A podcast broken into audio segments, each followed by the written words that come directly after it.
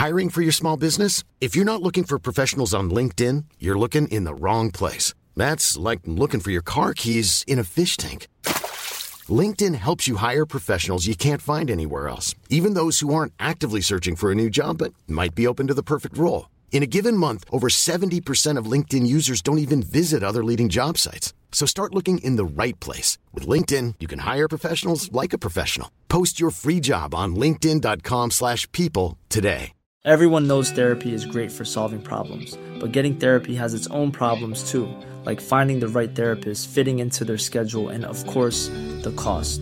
Well, BetterHelp can solve those problems. It's totally online and built around your schedule. It's surprisingly affordable too.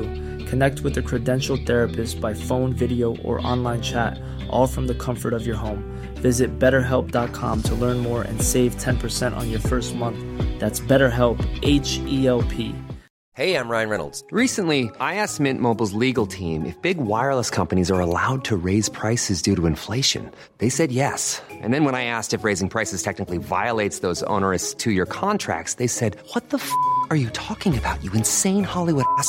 F- So to recap, we're cutting the price of Mint Unlimited from $30 a month to just $15 a month. Give it a try at mintmobile.com slash switch. $45 upfront for three months plus taxes and fees. Promo rate for new customers for limited time. Unlimited more than 40 gigabytes per month. Slows. Full terms at mintmobile.com.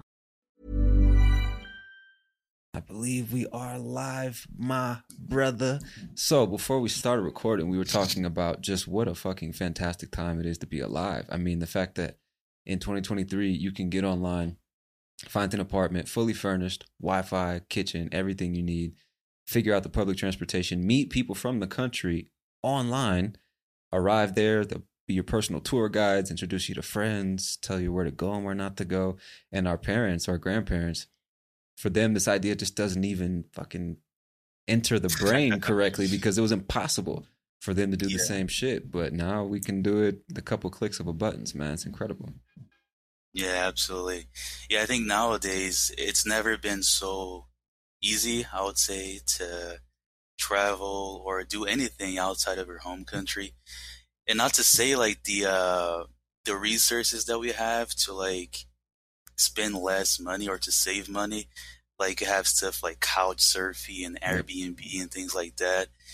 So it's it's amazing, man. The the time that we're living right now, the resources that we have, and it's such such a blessing to to be able to live in that time because uh, I know my parents have never gotten out of the country, and every time that I asked them like, "What's the reason that you've never visited any other country?" They're like, "Because I only speak Portuguese," and that's like that's like lacking that ability to to speak a different language. It's Yeah. almost like keeping you from having these fantastic experiences that we have um, traveling abroad and even that nowadays is being like facilitated by the The internet internet. and the tools that we have like i spend like i've been recently in argentina and uruguay and i spent probably like a month on duolingo and then i did a few weeks of like listening to podcasts or watching uh, like consuming content in the language Yeah. and I was like, I would say pretty much ready to like have a simple conversation or to at least go through customs at the airport and things like that. So that goes to show like how much advantage we have nowadays. Yeah, seriously, man. I mean, the fact that you can get online and learn pretty much anything you want to learn most of the time for fucking free, bro. You don't have to pay a single dollar. Just keep paying for Wi Fi and you're good to go. YouTube is full of resources. There are plenty of apps you can download, Duolingo, etc. And what you said is really interesting, bro. That the fact that even today, the main thing that stops people I can't say all people, but a lot of people, the only thing that stops them is the language barrier, not even the money, because there's more, let's say, reasonable ways to travel these days. Something like Airbnb, public transportation in many places isn't so expensive. I mean, you can get by relatively easily, but the language, bro, the language is just, it's like non negotiable. You know what I mean? Because when I think about when I went to Brazil, when I think about being here now, when I think about you going to Argentina, Uruguay, without speaking a single word of the language, what are you what are you gonna do? The whole time Yeah. you're there. What are you gonna do? Walk around like fucking look at buildings, bro? So I think whether it's English or any other language, speaking more than one language, no matter what you do in life, is just an invaluable skill. Like it's priceless, man. It's priceless. Yeah. And it's easier now than ever. But let me ask you this why do you think, even now, with all the tools we have at our disposal, with internet and AI and everything, people are still kind of dragging their feet, not really taking it too seriously, and not learning more languages? Why do you think that is? Oh man, it's funny you asked me that because I was I was thinking about that lately and kind of like trying to make a comparison between my level of Spanish now at I would say the six month mark. It's been probably about six months that I've been trying to learn, and then comparing that to my English level um, when I was six months in, and the difference is like night and day. Hmm. My Spanish is like it's not close to zero anymore. I made a little bit of progress, but like it's nothing compared to my English Yeah. when I was like six months into into the learning uh, journey, and I found out that that is because having just a little bit of passion about the language you're Mhm. learning makes a whole lot of difference, man. It makes a lot of difference. Like the effort that I've put into learning Spanish was definitely a lot less than I did into English back then.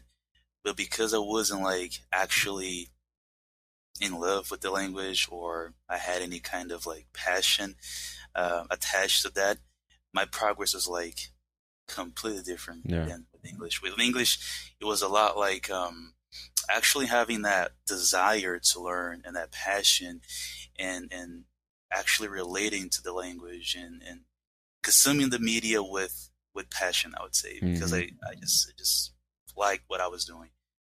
And now with spanish is like i'm doing it because i need to.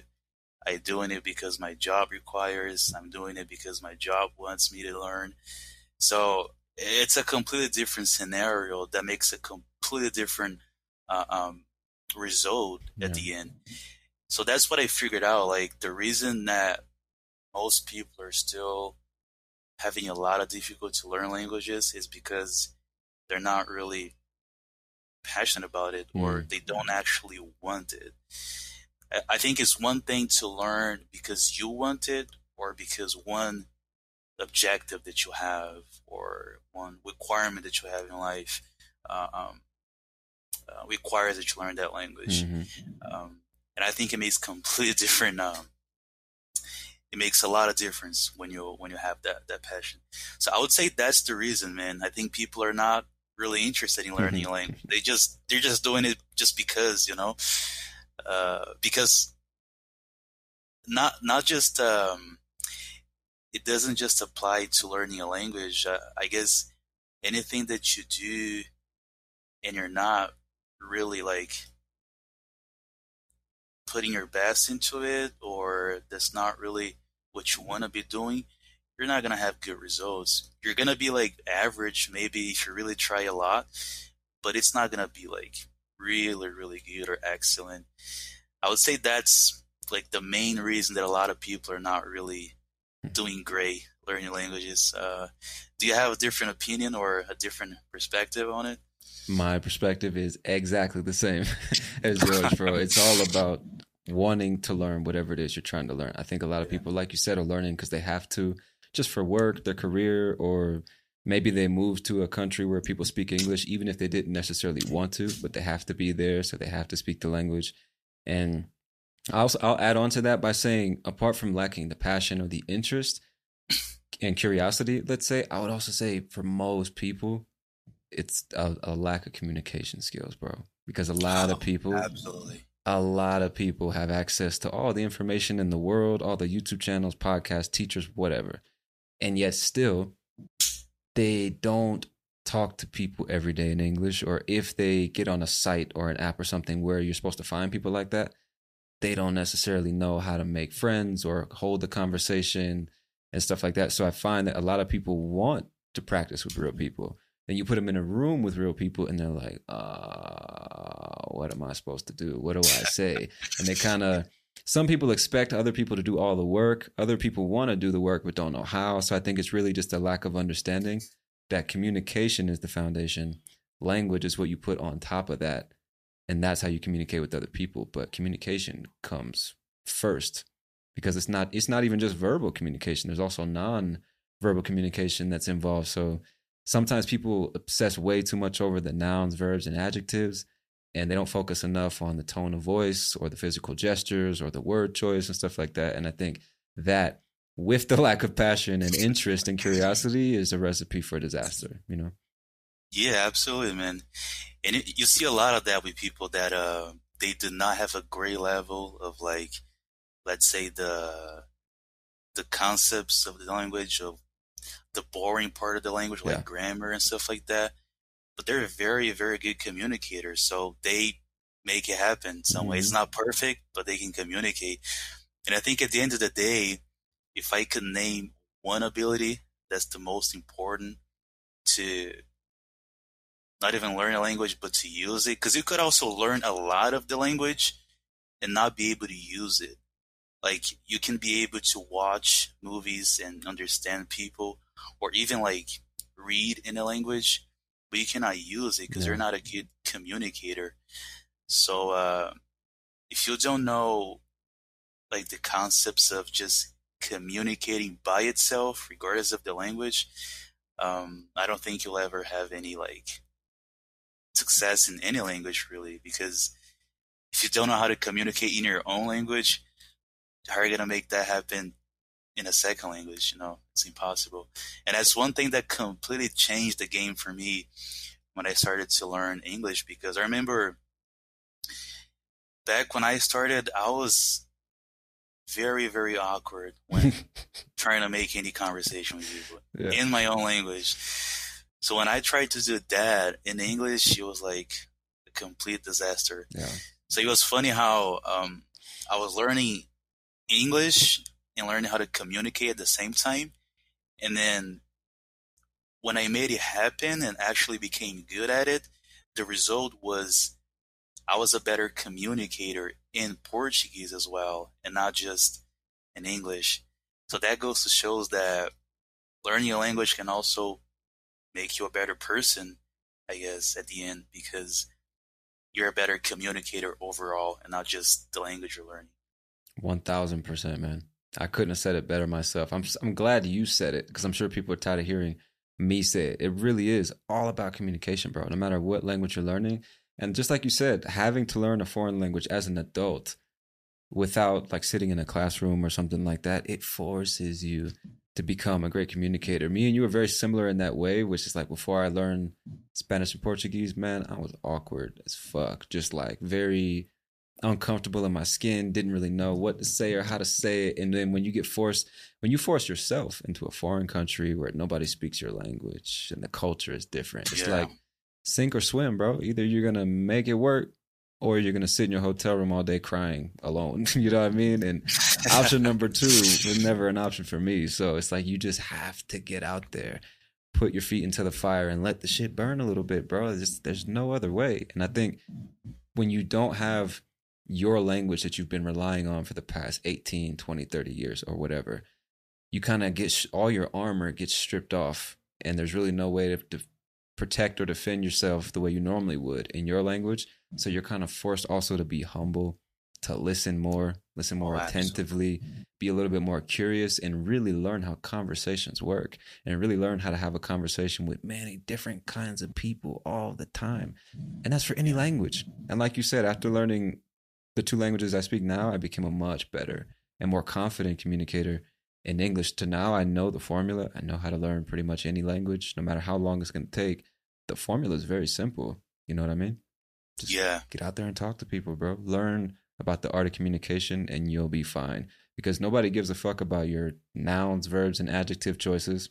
They just want to know the idea you're trying to transmit and if you can do it without being an asshole. Are you nice to talk to? Can you listen? Can you talk about something other than yourself? That has nothing to do with language, bro. That's communication.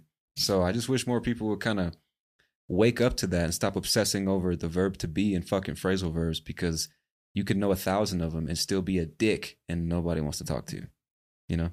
Absolutely, man. A hundred percent. And it's a good thing that I think once you know that, it becomes a lot easier to learn other languages because now you have that part like out of the way. Exactly. You've already mastered that, and you only have to to to apply that concept. But it's definitely a very uh, uh, humbling experience as well, man. Because I remember when I was learning English, I got to a point where I was like, yeah, I I know a lot. Like I know the adjectives and the verbs. I know how to conjugate shit. I'm good at it. And then you'll try to actually have a conversation with somebody, and you're like, man, I don't know how to ask questions. Yeah. I don't know how to make statements. Yep. I don't know how to listen. Like, how am I gonna get a good conversation out of this? So definitely have to take a step back and realize that I don't know how to communicate. I don't know how to have a conversation and then learn those concepts so you can actually make some progress. And also, man, one thing that I've been um, reflecting a lot lately is that, like, talking about uh, getting more humble in a process is that, like, the beginning part, I kind of uh, uh, was forced to remember that learning Spanish now, is that the beginning part definitely makes you a lot more humble because, like, the the the feeling that you get of like feeling like you're a baby when you're speaking and like not being able to get your point across and some people that are more like rude than others just looking at you like like you're in fear or something that feels like very very humbling like yeah i'm not a child anymore because if you're a child like people cut you some slack you Yeah, know exactly. like nah, nah, you know it's just a little kid you know it's uh, uh it's funny or whatever but when you're an adult man and you're like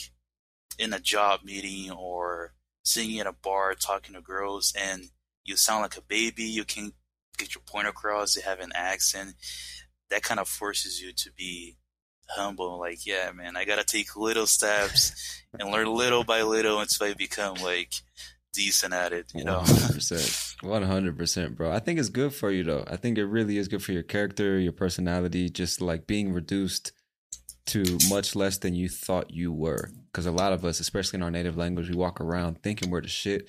And we have that that level of, let's say, proficiency with our own language and our own words. So we know what to say and how to say it. We have those patterns of speaking and everything. But when you don't speak the language and you're in a foreign country, like Nobody knows who you are. Nobody gives a shit who you are, bro. Especially you're a grown ass man and you're trying to talk in broken Spanish, just asking for a favor. People are like, "What? What the fuck you want, bro? Let's get to the point. What are you trying to say?" They look at you like you're fucking dumb or something like that, and you just you see the look on their face, and you're, oh shit. You know, you get a little bit nervous, and then you speak even worse. You know what I mean? And it just fucking it all goes downhill. I think what's key for people, anybody listening to understand, is that that is part of the process. It is supposed to be that way. It doesn't mean you're dumb. It doesn't mean something's wrong with you. You are supposed to go through difficulties before you up your skill level. Otherwise, what would be the point?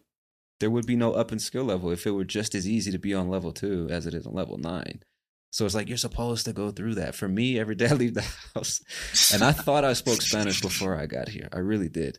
I got here and I was like, yo, looks like I forgot pretty much everything I learned, you know what I'm saying? Because I leave the house, I probably understand, like, on a good day, 70% of what these people say to me. On a good day. On a normal day, 50, 60%. And it's enough to, like, get the idea of what people say, use my intuition to get the, you know what I'm saying, to get the whole meaning and respond. But it's, you know, that's listening. When it comes to speaking, bro, basic stuff i'm great. My accent is fine. People are like oh damn you don't have an accent. You don't sound like the typical american everything. I'm like okay yeah. But putting actual sentences together complex sentences having conversations about like deeper topics man please bro fuck out of here. So i've just had to be like really disciplined every day writing in my journal watching series and movies and shows only in spanish listening to podcasts and every single day leaving the house going somewhere and trying to interact with people. Because i mean what else can you do you know what I mean? But just gotta keep going, fucking keep getting not literally, but punched in the face by reality and realize like you're not as good as you want to be. And the only way to get there is through more practice, bro. Just keep fucking facing whatever that difficulty is. So with language, I think that's the way it's supposed to be. You're supposed to feel like a fucking idiot before you get to that higher level. Otherwise, I don't think you would appreciate it. You know what I mean? And um, I think it's like that with everything, right? Whether you're learning to Yeah, play football, absolutely. to paint, sing, Yeah. whatever. It's like that with everything. A hundred percent, man. And I think that's the reason that a lot of people give up in a process is that there's a lot of persistency involved of like it's difficult, it's not easy, it's not supposed to, but I'm gonna keep going at it and keep trying and keep trying to make progress. And um and also something I, I experienced in in in Argentina, like talking about uh getting out of your comfort zone and going out there and trying to talk to people is that you can't really expect that everybody's going to be friendly or welcoming with like your accent and oh there's a tourist speaking spanish or whatever. It sounds cool. Let's talk to him not everybody is like that you know Yeah. there's a lot of assholes that definitely do not appreciate the fact that you're trying and you're making an effort like one uh example that I can remember is uh when I was in, in Argentina, I was um I was trying to get to one of those um I don't know what it's called in English, but it's pretty much like a like a barbecue restaurant where you get like any amount of meat that you want for like a fixed price. Oh, like a steakhouse or something like, like that. Like a probably. steakhouse, yeah, exactly. Yeah. And they call it uh paricha in in Argentina. Okay. And uh, in Brazil, we have this like stereotype or idea that in Argentina they have a lot of great meat for uh, a much less like a much cheaper price than in Brazil. So it's like if I'm in Argentina, I gotta get some meat from here, go to a steakhouse and something. And then I like I didn't want to for some reason I didn't want to get in my comfort zone and like search on Google Maps. Hmm. I want to have that experience of like asking people around and asking for information in Spanish and kind of have that experience. And um, I was asking around a few people like, "Hey, do you know where uh, this uh, Parisha is?" And people were being really friendly until I got to this one guy and I was like, "Hey, uh, por favor, sabe dónde está uh, Parrilla del Gaúcho?" And he was like, "What did you say?" Mm. Del Gaúcho. He was like, Paricha. Like, learn to speak, man. Like, Paricha. It's Paricha del Gaúcho. I was like, yeah, yeah, Paricha. Mhm. Like, he was like, derecho. Like, just, just keep walking. Like, just really, really rude. Yeah. Almost like, uh, uh, being mad because I didn't pronounce it right or something. And then, like, about 10 minutes later, as I was getting closer, I asked somebody else, and the guy was like, I'm actually going in that direction. We can go together. I can walk with you. So there's different kinds of people, and some people are going to be nice with you and really friendly when they realize that you speak, uh, uh, that you're a foreigner and you don't really speak their language. But some people are really not going to appreciate it. And the thing is, you cannot be discouraged by that or Exactly. feel less than because of that. You know, because people like that is always going to be around, and you have to maintain that conf- confidence of like, this guy will never understand what it's like to learn a language and the difficulty that it is. So you can't really uh, pay much attention to that. But that goes to shows that that fantasy of like, yeah, I have an accent, I speak a different language, everybody's gonna fuck with me. You know, it's not really like that for like all the time. Yeah. Not for most of us, I would say it's certainly not. And let that be a lesson to anybody listening. First of all, even in your home country, bro, you know they're assholes everywhere. Everywhere. They keep making more of them every fucking day. But there are also some great, fantastic, amazing, welcoming, warm people everywhere. You just have to look for them. You have to believe that they're out there. I think sometimes we kind of get especially now when a lot of us spend time inside on our phones looking at a screen thinking this is the world when it's really you know it's just a slice of it it's very easy to get into the mindset of oh this world is terrible. People are racist. Everybody hates me. No one's friendly blah blah blah.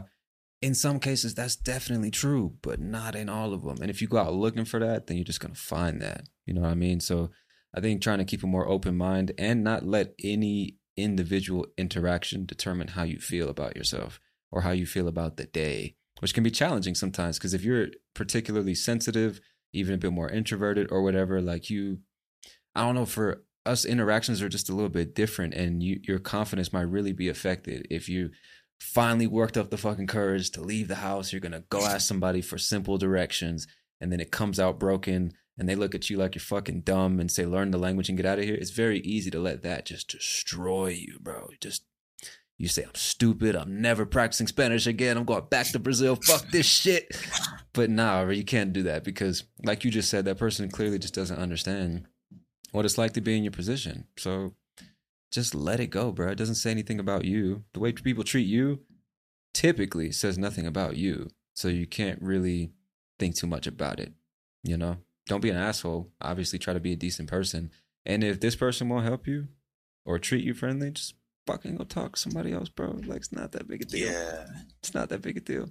So I experienced the same thing here, man. It's like sometimes when you don't like when I look, I can pass for a Colombian in some places. But as soon as I open my mouth, when I open my mouth, they're like, "Oh, you're not from here, huh, bro? Where are you from? What's going on?" Immediately, they kind of know. And for some people, it's like, well, as soon as they figure out, like me particularly, when they figure out you're American, they either treat you ridiculously better or ridiculously worse. It's usually never right there in the middle. You know what I mean? And I just learned, kind of like you said, to just you don't really pay too much attention to it, bro. You don't let that affect your confidence. You just, whether it's positive or negative, go on about your fucking day because no single interaction is going to determine the rest of your life, or at least it shouldn't, especially when we're talking about your confidence, your mentality, and your willingness to just get the fuck back up and keep trying. Nah, bro. Nah. Nah, you can't let shit like that get to you, bro. Absolutely. Yeah. Especially like going from, like, you're coming from a guy that, like, you're super confident, speak your mm-hmm. own language in your country. Like, you know how to do simple shit like ask for directions.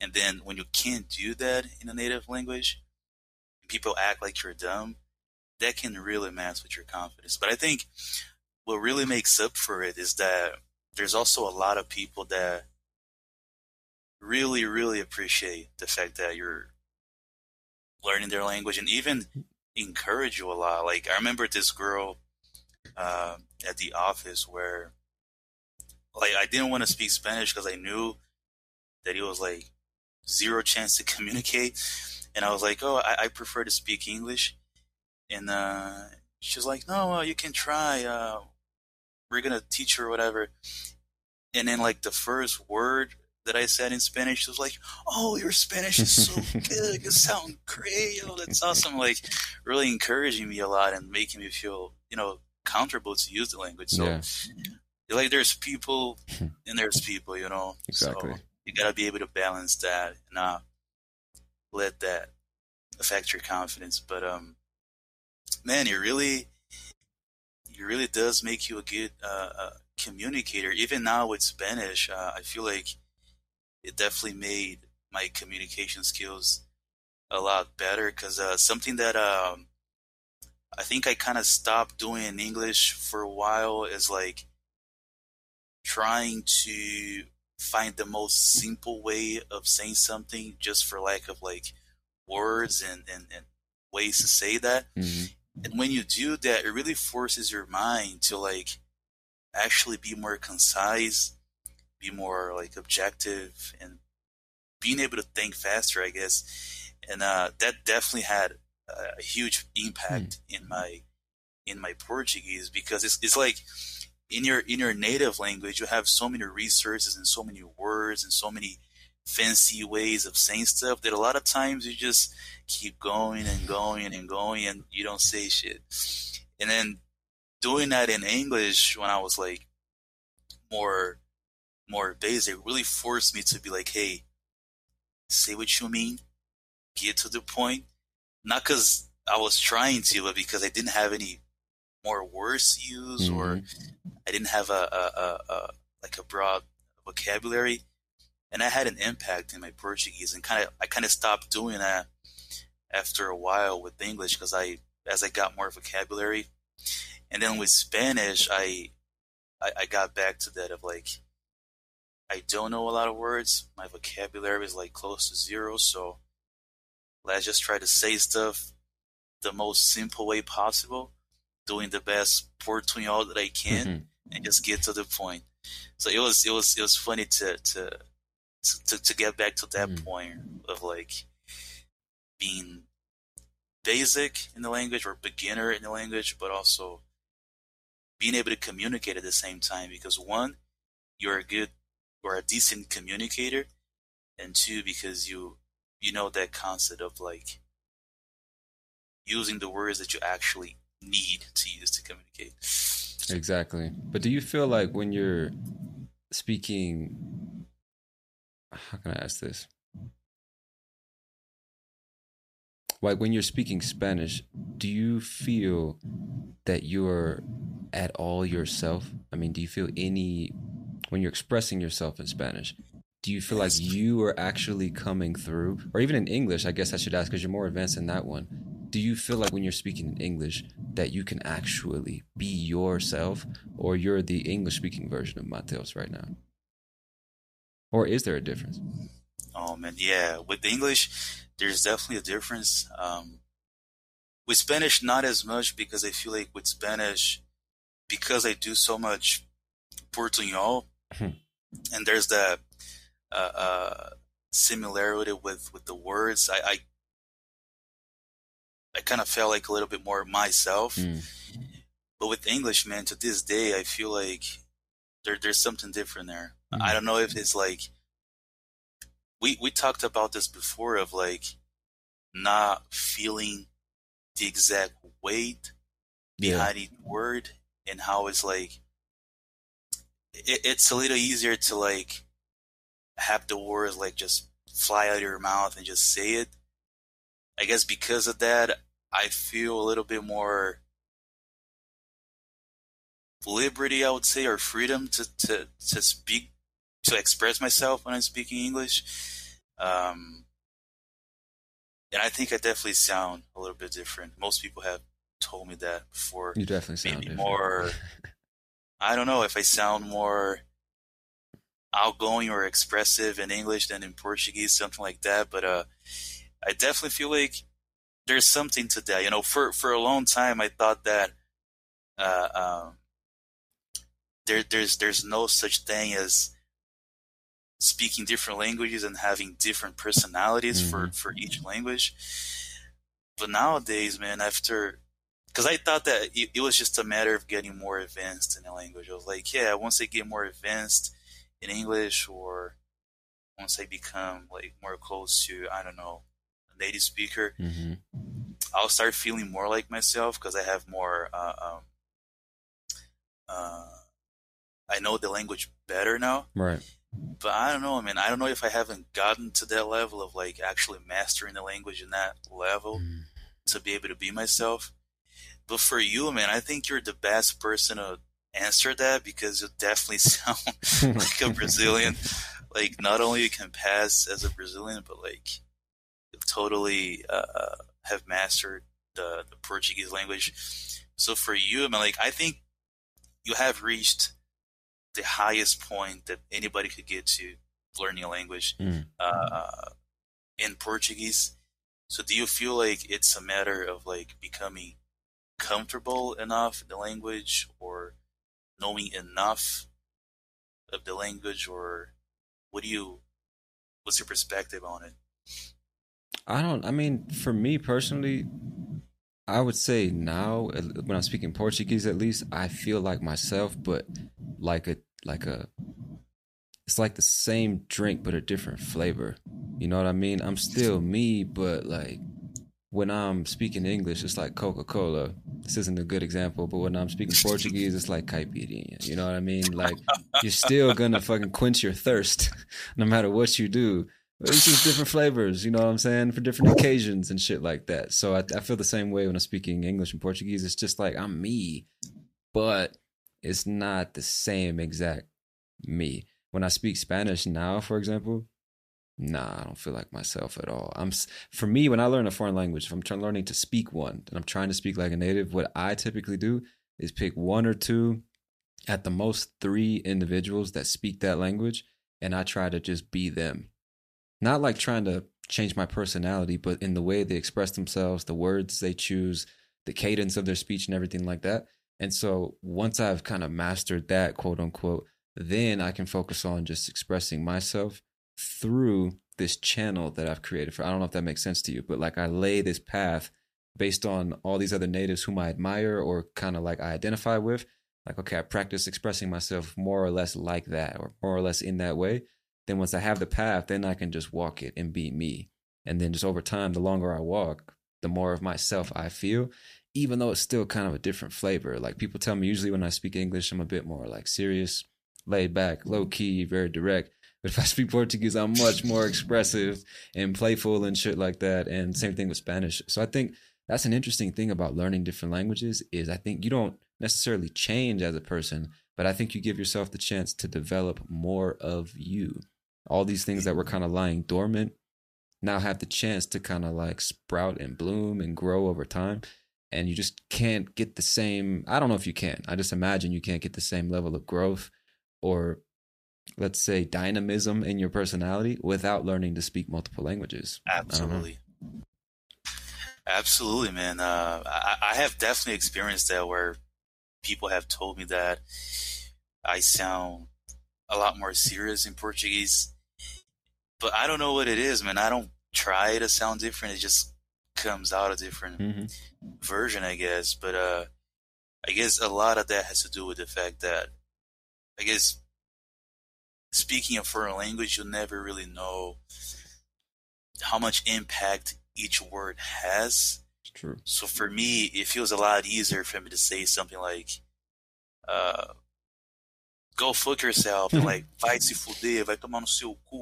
Like I feel like the impact and that, you know, that weight yeah. behind the word. So yeah. yeah, that makes it easier, I guess, to, to express yourself. And like I have touched on topics before that's a little bit awkward for me to talk about in Portuguese. Mm-hmm.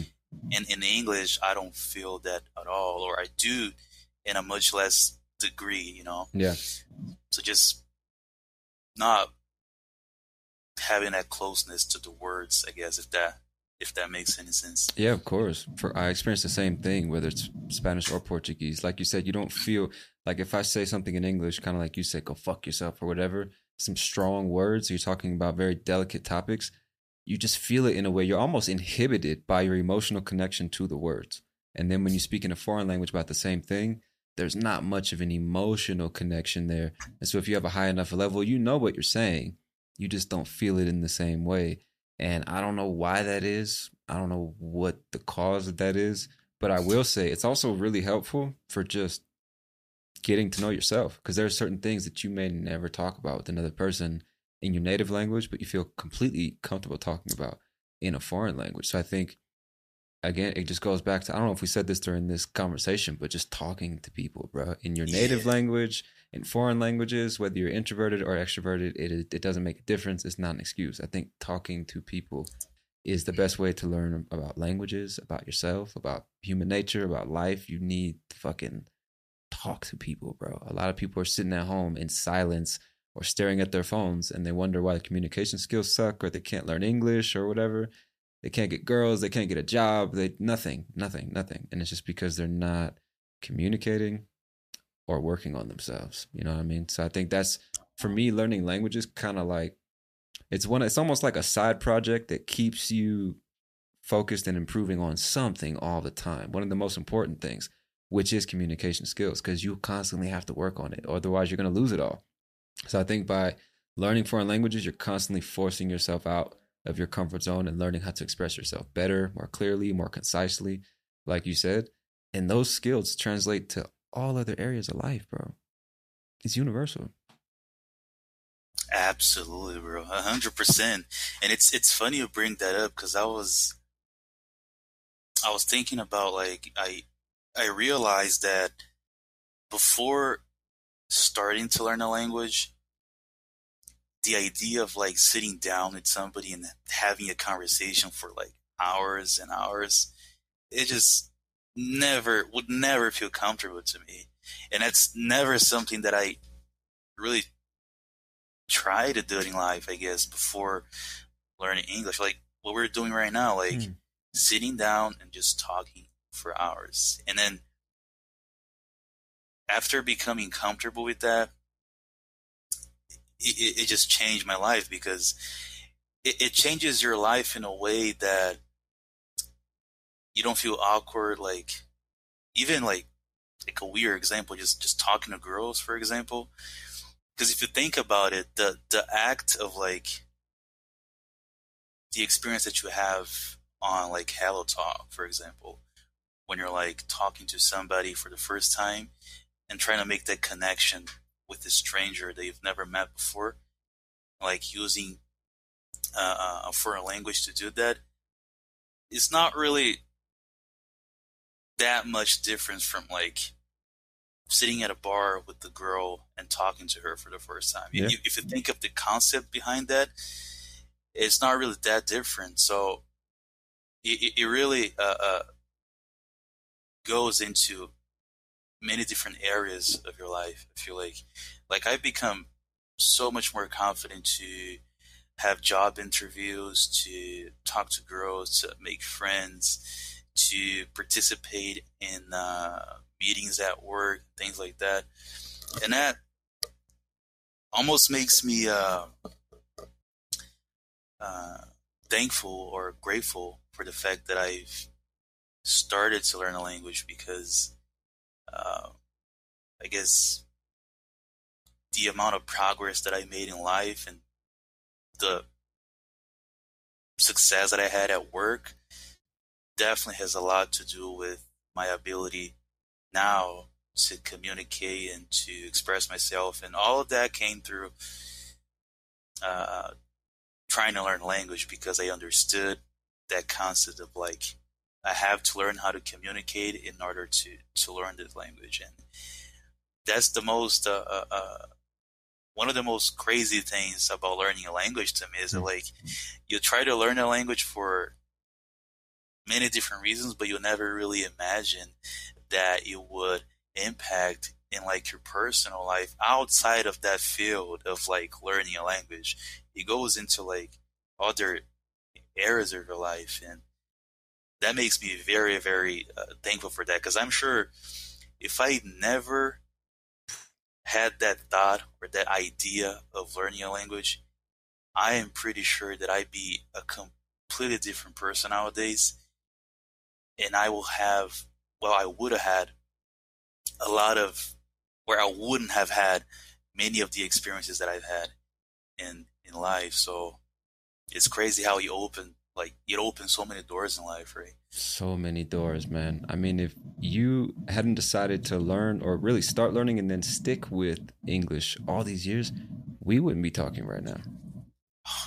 You wouldn't have gone, you probably wouldn't have gotten that job and then gone to Argentina and Uruguay and had those experiences. I mean, who the fuck knows where you'd be right now? And I can say the same for myself, bro. It's like affects your life in so many different ways, opens so many doors. And then I think when you finally, I think this is probably for me at least, when you finally leave the country and you're actually doing, we were talking about this before we started the recording. It's like, bro, in 2023, you know what I did to prepare for this trip? For before, like maybe two months before I knew I was coming here, I was really trying to be intentional about practicing my Spanish because I knew I had started, I was forgetting a lot of it, you know, but it was just basic stuff listening to podcasts, talking to myself, trying to find people to talk to online, and writing in my journal every day. Simple shit. And then all I had to do after that, book an Airbnb, buy a plane ticket, get on the plane and fucking come here. That was it. That was it, bro. That was it. There's nothing else I had to do. Obviously, you need a valid passport. You need to know if you need visas or whatever. We, I didn't need a visa to come here. That was fucking it. All because back in 20, I don't know, 14 or 15, I decided to start learning Spanish. If I never would have done that, why? I mean, I would never even think. I had never thought seriously about even leaving my country before I started learning a foreign language. And I'm sure that's the case for a lot of people, which is so fucking sad because once you actually leave and you see how relatively easy it is and how many doors open and how many more I don't know how to maybe perspectives, lifestyles, just how many other people are out there that you could connect with or learn about, how many other cultures, how much history that you can learn about and experience, and who knows where all that shit is going to lead you. You don't even, that shit doesn't even enter your brain before you start learning a foreign language and, and contact people from other countries. A lot of us, unfortunately, kind of just stick in our little shell, our little city, neighborhood, country, or whatever, and never even think about what is out there. Like, what's going on, bro? You know, there's a whole fucking. It sounds cheesy, but it's real shit. There's a whole world out there, man. And, bro, time passes faster than ever once you hit what? I don't know, 24, 25. It's just, just back. It just fucking flies right on by, man. So you, nah, I don't know. I'm just at a point where it's like, man, let's just try to, of course, be disciplined and take care of business you know, don't fucking go broke and be out here on the streets. But man, like experience as much as you can in life. Have a little bit of fun and never stop learning. Never stop learning. You stop learning, you stop growing, and then you're fucking dead. You know what I mean?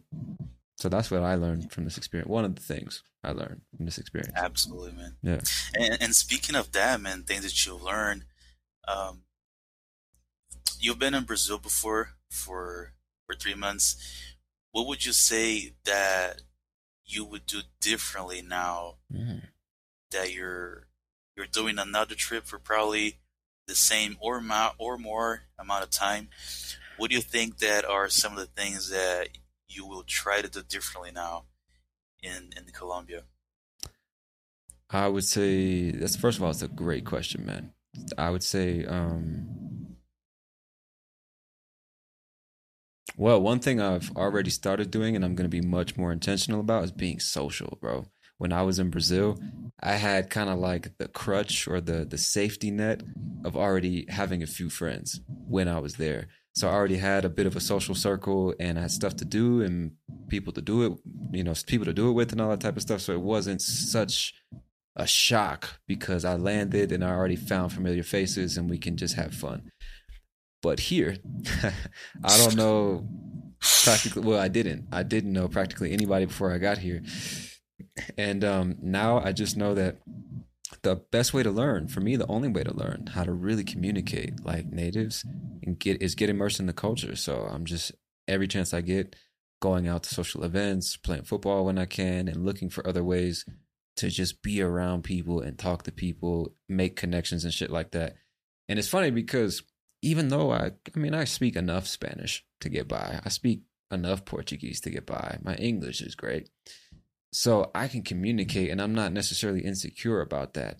But even still, after having gone years without communicating for real in Spanish and being outside of my comfort zone in a foreign country, you kind of go back to zero a little bit and you get here and you're just like, man, what the fuck did I do, bro? what did I just do? I'm in the middle of fucking Colombia, bro. Nobody around me knows who I am, speaks my language, understands my culture, and you just gotta fucking make it work. But I knew the first week I felt myself just being kind of comfortable, chilling in the apartment. I'm working, I'm making content, I'm watching stuff on TV, listening to music, podcasts, whatever. And I was like, nah, bro, I can't just fucking sit in this apartment. I gotta go outside. And I'm a relatively introverted dude. I like being at home. It's comfortable. It's fucking great being at home. but I know that I can be at home anytime. So that's one thing I would change. Is being much more social and going out much more intentionally and frequently. I would also say thinking about my trip to Brazil. I, I guess I'd also say be a little bit more. Uh, this kind of goes hand in hand with what I just said, but trying to be a bit more like immersed in the cultural aspect of life in that country. Because I experienced Brazilian culture and everything, but not so much. And maybe it's a cliche experience I'll never have. But when I was in Brazil, I just tried my best to live like a local. But when you think about the life of a local, it's not like fucking carnaval every weekend. You know what I'm saying? And caipirinha and feijoada every day. So I guess I can only expect so much in terms of a cultural experience. I'm satisfied with my experience there, but I guess just not even just the food and the events, but maybe reading more about the history of the country and understanding why people behave the way they do. Because that's one thing that I've noticed since I got here is like, man, just coming from where I came from, which is a small city of like 4,000 people, here is like eight or nine. Just some of the people, man, are just fucking ugh, just on edge, man, all the time. Cause, and I'm in the center too, so it's just chaos. And it's just like watching how can I describe this? I want to say this in a way that doesn't sound rude because I don't mean to be rude, but it's like watching fucking animals, bro. It's like watching everybody is just with blinders on and it's all about me. I don't give a fuck about nothing or nobody else. Nobody cares about me. My government doesn't care. My family doesn't care. Whatever. Everybody's just fucking make a dollar, go home. Leave home, make a dollar, go home. Get the fuck out of my way. Don't look at me. Don't talk to me. Nothing. Yeah. You know? And I guess if you're a little more sensitive and you're not a little, you're not open minded enough, you might take it personally. Think, oh, these people are racist. These people hate me. They, it's because of my Spanish. No, bro. No. They have a whole entire life and country and culture before you arrived here. And so, what I'm trying to say is maybe spend more time studying that type of stuff so that when I arrive or even after I get there, I have better, more fluid interactions because at least I understand the people even if we behave or talk differently, you know? So I guess off the top of the head, those are two things I do, but I never thought about it, man. It's a good question. Yeah. Yeah, it's funny you say that because I, I think that also uh, uh, varies a lot depending on where you are in the Mhm. country. Just like in Sao Paulo, if you're in Sao Paulo in the middle of like Paulista or any metro station or anything like that, Chaos. you can have a completely different experience than like if you go to I don't know Fortaleza, for example, Itanhaém, for example. Itanhaém, Right. exactly.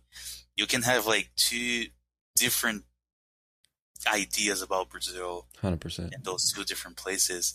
So it's a good thing they're also going to visit other places in Colombia, right? Yeah, yeah, exactly. I want to go to the three major cities at least while I'm here Bogota, Medellin, and Cali. So I think it'll be a lot of people told me not to come here because they said that, you know, the people are not necessarily the friendliest. But to be honest, man, I think I've met, like we talked about before, all kinds of people since I've been here in just one week. I mean, my hosts Yeah. are some of the coolest, friendliest, warmest, most welcoming people I've ever met. I came to the Airbnb, had a bottle of chilled rosé waiting for me, bro, just like as a housewarming gift. Sat and talked with me for like an hour or something like that. The internet wasn't installed, so they left one of their cell phones here just so I could use the hotspot for Wi-Fi because they know I work Oh, from home. wow. I mean, shit like that, bro. You know what I mean? That like that is like real hospitality. And so, and then took me around, bro, like for a two-hour walk around this entire zone, showing me where things are, how to get from place to place, and what I need, and blah blah blah. Like they didn't have to Wow. do that. I didn't even ask. They were just like, "We just want you to feel at home." You know what I mean? They're born and raised in this city, so not everybody is an asshole. Clearly, I think that's the point. Is I'm glad that I got the chance to come here and see for myself because people said the same thing about Sao Paulo and like the Northeast, for example. People said, "Oh, people from the Southeast are cold and rigid and rude and aggressive and blah blah." I got treated better in Sao Paulo than I got treated in Salvador, da Bahia. You know what I mean? So stereotypes are stereotypes, bro. You still have to go and see for yourself, and even your individual experience, even if you're there for a month, still cannot be a blanket statement that you put on the entire population of that place. That was your experience. You know what I mean? And we talked about this before. Sometimes we have the habit of like saying these people are this way or those people are that way. We've never even been around those fucking people. We just heard shit about those people. And so we just repeat it because it makes us sound smart. But I think if you can get the chance to go there, experience it for yourself, man, there's no better education or experience that you can give yourself, right? Absolutely. Yeah. Yeah, I mean, I, I think you can hear that about every country, Every right? place, Like, man. I'm sure you heard that about Brazil. And even like, I was talking to a girl from America these days, and I was, I was talking to her about my, uh, my goal to visit America in a few years. And she was like, why America? Like, why do you, why do you want to come here? And she was acting like it was the most like trivial country in the world. And like, she didn't like it. And it's, in my experience, it, it's hard to find Americans that complain about their country or that want to leave their country. And I was like, even America that has this stereotype to be like one of the greatest countries in the world, there is people that will tell you, don't come here. You're not, you're not going to like it. So you can't let that decide uh, the places you're going to visit or the places you're not going to visit. Because I'm sure even like Brazil is very, very famous for like, oh, you're gonna be, you're gonna get robbed or something like that. especially coming from Brazilians, I would say, especially coming from locals. Especially Like, coming from you're gonna get robbed. Don't come here. and if I asked you, like, you've come to Brazil, you spent like three months here, you've been in two different states. How many times did you get robbed? fucking goose egg zero, bro. I mean, I can't remember it. the only time I even felt that I was in danger, and I wasn't even really in danger. The only time I ever felt slightly nervous was the first night I arrived in Salvador. I think I told you that story when we left the apartment to go get cigarettes, and then I had to come Oh. back to the apartment. I got lost on the way there. It was probably like one o'clock in the morning, bro, and I had no idea where I was. And all I could think about was all the stories I had been told by who? By Brazilians about what was to happen to me if I was in the street at that time of fucking night, bro. And nothing happened. You know what I'm saying? I came across a dude who was kind of an asshole, wasn't really trying to help me out. But that was the worst that happened my entire time there. So I think that specific example, it's like, bro, just don't be a dumbass and you'll usually be okay in most places. And another thing, like you said, is locals will typically exaggerate things for whatever reason. I don't know what it is, but they'll tell, oh, they're going to rob you. It's too dangerous. Don't come here, blah, blah, blah. Somebody told me about that. I told them I want to go to Cali to learn how to dance salsa because the, the salsa culture is really strong there. Every single person I mentioned that city to, oh, no, it's way too dangerous, man. You're going to get robbed, blah, blah.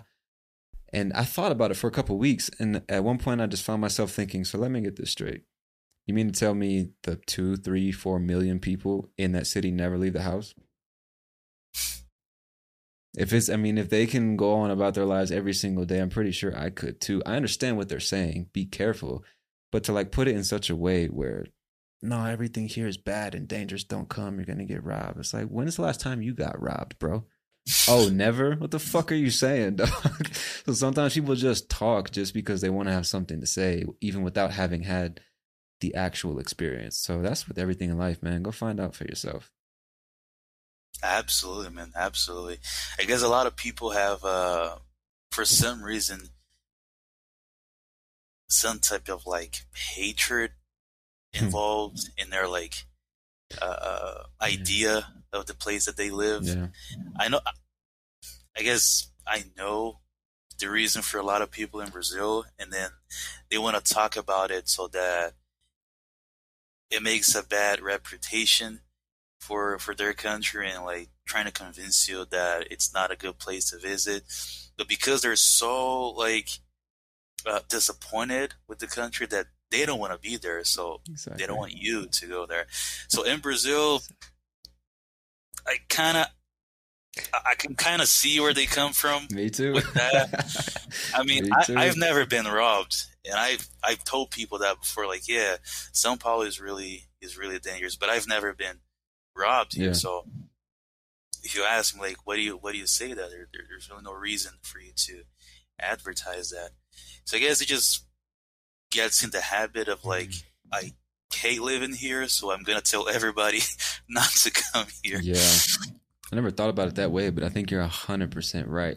I also think that part of it, which is something I'm sure you're very familiar with, which in English it's the inferiority complex.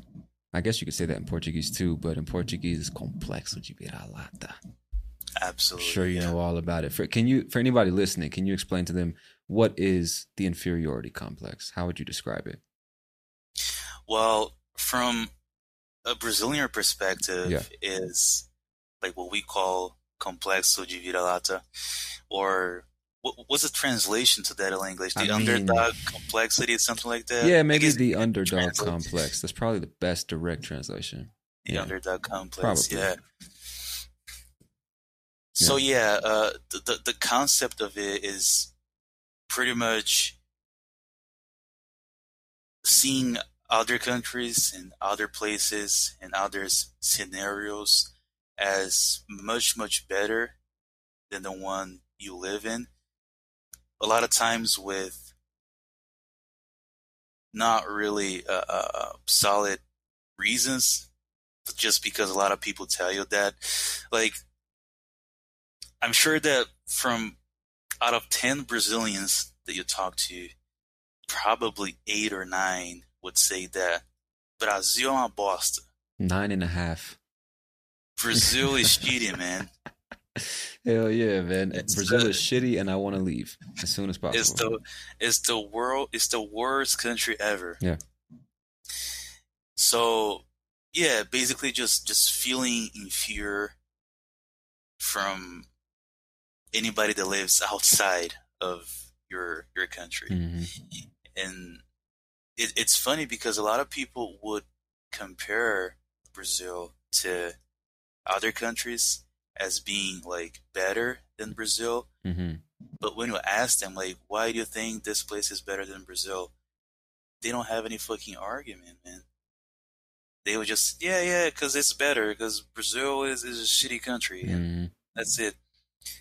And they're just repeating everything that everybody else is saying because we have this. Uh, I, I don't know, man. I guess it, be, it, it become it became a habit to say that the country is shitty in Brazil, and everybody just says that. And for for the most part, I would I, I would say this: for the most part, that comes from the people that are. How can I say this in English? Um, like low to media social class, because those people, I guess. Yeah, let me say this better. For people that have a good condition in Brazil, it's a lot less common to see them complain about Brazil. And a lot of people say that if you have money in Brazil, it's a great country. You're not gonna have any problems. But for people that like are taking the buses every day, taking those metro lines and public transportation, and then having that minimum wage, and then having that labor work and things like that, for them, the answer will be always the same. Like, yeah, Brazil is shitty. I'm working a lot and I'm, I'm not getting a dime and things like that. And all of that kind of makes the underdog complex stronger Mhm. because you look at other countries and you see America, for example, a lot of people compare the the price that you'll pay for like a cell phone. Mhm. Like, oh, if I if I was in America, I would work two days and I will get the most recent iPhone. Mhm. In Brazil, I would have to work the entire year to get that. And those economical differences make people feel inferior Mhm. like because out there they live better than me or they have better or more opportunities i am inferior with that some people have like a sense in that you can see where they're coming from for a lot of people it's just plain brazil is shitty and that's it like, like you ask them why brazil brazil is shitty you know? And, and, and they say, oh, the the the economic part of the country is in a pretty bad place. Why do you think that is? Just just tell me one uh, uh, aspect of the economics in Brazil that you don't like. I don't know. The taxes are too bad. They they just give like some like the most random answer possible Yeah.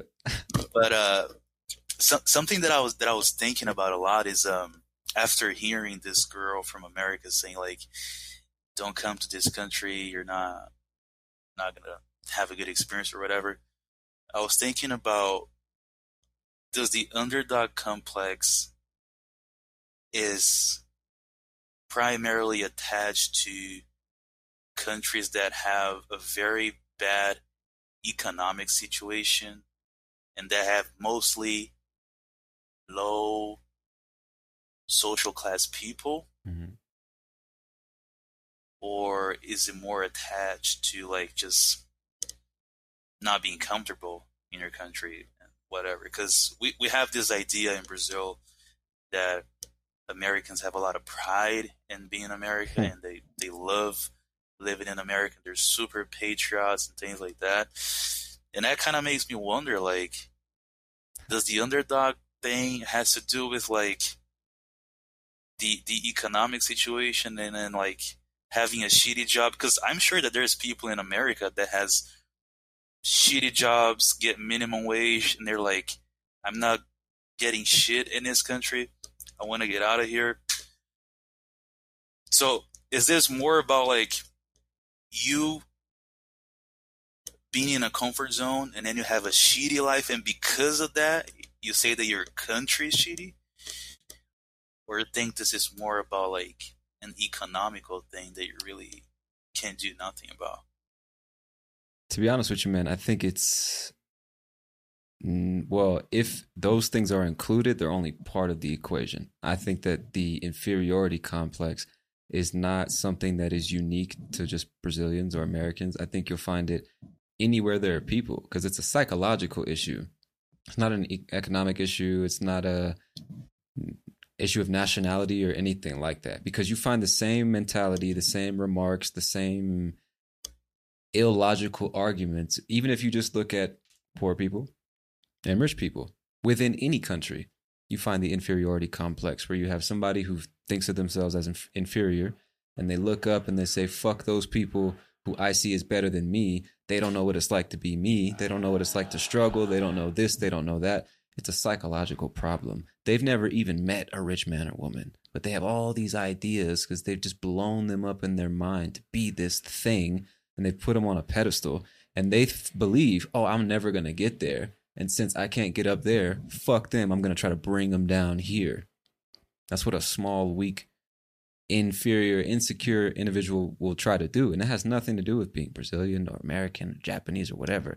You will find that everywhere. Even on a football team, there might be somebody or a few people who are superstars, and then these bitch ass niggas over here who feel inferior and they just want to lash out and attack. And they hold so much envy and jealousy and hatred in their hearts because they believe that they themselves are inferior and they'll never be that. It has nothing to do with the person or thing they see as inferior. It's all internal. They hate themselves. They're mad at themselves. They hate the situation that they're in. They want to curse their parents for even having had them and put them in this situation. And of course, I'm generalizing. I'm making very general statements. It depends on the individual. But to answer your question, I don't think it's just about economics or nationality. I think that's a universal human I don't know if I can call it a defect, but a feature of human nature. I really think it is. The the sensation that you are inferior affects everyone differently. And for some people, it's motivation to get out there and work harder, make more money, be a better person, learn more skills, and all that type of stuff. They want to get better. They say, oh no, I'm inferior, but I, I can get there one day. And they work towards that. Other people feel that sense of inferiority, inferiority or insecurity, and they try to go into defense mode and everybody around them is the fucking enemy and they'll fucking lash out at anybody who seems superior. That's why, like, bro, I think I tweeted this once. Haters don't hate on fucking losers, bro. Haters hate on winners. You understand what I'm saying? It's only people that they see as better or superior that they want to attack and say, fuck you, you don't get it, you don't understand, blah, blah, blah. Anybody on their level, it's like, well, you're a piece of shit like me. I don't care about you. I have nothing to hate on. So it's all internal, bro. It's fucking problems in here, in the brain. It has nothing to do with anything else. And that's not to say that people aren't born into some shitty situations. I thought I knew what poverty was. Then I left the United States of America. I saw a different level of poverty in Mexico, in Brazil, now in Colombia. I understand some people are born into shit. But I don't think it's just that that determines whether or not you're going to suffer from some inferiority complex. I think whether you're rich, poor, black, white, gay, straight, man, woman, whatever, you anybody's susceptible to whatever you want. It's a disease, defect, disorder. I don't fucking know. That just poor habit of thinking. Anybody can fall into that. What do you think? Oh wow, yeah, yeah, that makes sense, man. Not, not now that you say it that way, it, it makes complete sense because you you you get a lot of people that because of the uh, economical situation, they will like look up to an American in England or people from countries that are in better situations and look up to them as like better people. And it's like they have better economics. They're in a much better place financially. They have better opportunities, yeah, but they're not better people per se. Like they're not superior to you. Exactly. And uh, it, it, it goes to show when you when you um, when you when you talk to Brazilians and like I, I have mentioned before, like, oh I have I have an American friend that lives in the US. He visited my house once and people are like, Oh, and and describe to me how Americans are. Like they're they're, they're pretty intelligent. And like they're they're on a different level, right? And I'm like, there are people like us, you know. like there, there's no there's no big deal about them. So a lot of people have this this idea of like inferiority and just feeling inferior for some reason. Yeah. Yeah. But do you think that partial? Let's. I mean, if we just focus on like Latin America and I don't know if you can call it Anglo North America and South America. Let's just leave it at that. Do you think that partially the reason people have such uh let's I don't know if I can call them distorted visions, but people have such concrete ideas of what the outside world is like, mainly America and Europe, maybe Canada as well, just because maybe they're all consuming so much content from the United States. Because I've always got that impression. People have such they've never been to the US, never even spoken to an American, but they know everything about the United States because they're watching American movies, listening to American podcasts and music. All their favorite celebrities are from the United States. So they have this sensation of, I know what the US is like because I'm constantly watching content from the US. And I just get the impression that maybe people can't distinguish movies, music, entertainment from the other 330 million people that live in the United States of America. Other people confuse the United States government with the people of the United States. So if the United States government starts a war or robs a country for whatever, does anything horrific overseas, they think Americans are like that. When the government is a very tiny group Yeah. of people making these decisions backed by very rich and powerful corporations, they do not represent the people, bro. So I think a lot of times people get these distorted visions of people in general, not just Americans, because they're consuming so much media and they're not stopping to process it and separate what they see and hear from what is real. You know what I mean? And thinking about it from the flip side, I think maybe the reason that a lot of Americans don't necessarily feel that sense of inferiority is because a lot of Americans don't even think about life outside of our borders. Oh yeah. There, bro, I swear to God, there are people in my country. They hear you speak Spanish, automatically you are Mexican, bro. Nothing below Mexico exists in their mind. You understand what I'm saying? They just don't have the exposure or the education. They don't. And so when you think about, if you tell somebody, like, man, yeah, stuff here, the infrastructure and everything is great in the US, but you could be living twice as good for half the money in many other countries. That idea doesn't even enter their brains doesn't even enter their brains. Or did you know that Brazilians don't speak Spanish? Did you know the history of I mean simple stuff for you and me for other people is like so foreign. It's so foreign. So on the US front, I think maybe we just don't have much exposure to anything outside. And for a lot of people outside, they have a lot of exposure to a certain kind of thing in the US. And so for that reason their their vision is just so distorted. So I started by asking you a question. Let me return to that. Do you think maybe this is part of the reason that people have such strong ideas about the US and American people? And a lot of times they get this sense of inferiority because what they see on the screen is just the American dream the cars and the houses and the job and the dog and the family. When in reality, like people in the US struggle and fight and work 50, 60 hours a week just to barely pay bills, just like everybody else, bro. So certain things are better, but life is life no matter where you go. So I guess I'll just bring it back by asking, what do you think about all of that? What do you think? Man, that's a great question, man. And I, I never thought about it that way because I know there's a lot of Brazilians that have this illusion of like the American dream.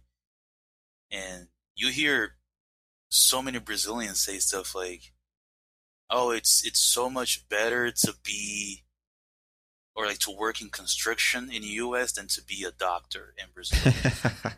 Like- Come on, man. yeah. Come on. That's man. yeah, that's a very popular opinion in Brazil. Like the lifestyle that you get as a, a, a construction worker Mhm. in the U.S. is so much better than to be working in your suit in Man, Brazil as a me. lawyer or a doctor or anything like that. And then there is a there is a video on YouTube that I was that I was watching about this guy that lives in the U.S. and he was visiting the the Apple Store, Mhm. iPlace or something like that. And he was showing like the differences between the prices in America versus Brazil. And he was like, "Yeah, so this iPhone 14, I had to work two days in my construction job to be able to get this.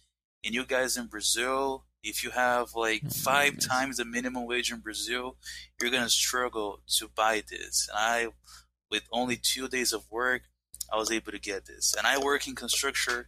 I work at a job that no Americans wants to do, so I get minimum wage, and I'm able to have a life with this salary. And then I was I was looking at the comments, and this guy was saying that's an illusion because I lived in the U.S. and yeah, you can get the iPhone iPhone 14 for I don't know uh, thousand bucks. I don't know. a thousand bucks.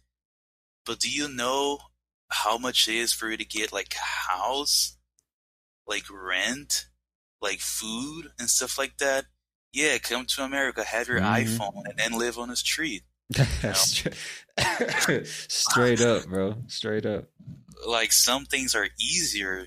You get less taxes or some things, like buying cars and electronics and things like that.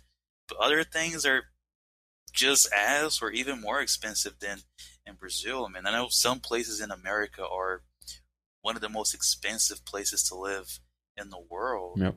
So if you're saying that you're gonna live the American dream, working in construction, and you're gonna be better off than like a doctor in Brazil, like Fuck out of here, yeah, bro. go get your iPhone and Good luck. You know. what I'm go- saying? yeah. nah, bro. That's It's- such a it's gonna be bro that is such a um what is it it's such a common misconception right the whole american dream thing in general because first of all bro the american dream is the human dream everybody wants a safe place to live mode of transportation a beautiful family decent career food on the table nice clothes that you can put on a vacation every once in a while what human being doesn't want that you know what I'm saying? I guess what a lot of people don't understand is that the UK and certainly the, the United States of America, we are fucking fantastic at branding and marketing. So we can sell a dream better than anybody else I've seen so far.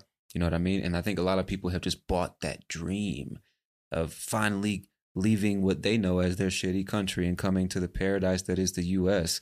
And then they get here and they're like, oh, damn, I didn't finish college. Oh, damn, I don't have any friends here or any family, no connections, no opportunities. I'm just going to figure it out. And then I'm working basic jobs like the rest of the uneducated Americans, 50, 60 hours a week just to pay the bills. And then I need either pay for the bus or Uber. That's costing me an arm and a leg, or for my fucking car note every month, plus insurance because it's illegal to drive without insurance. And then don't mention healthcare.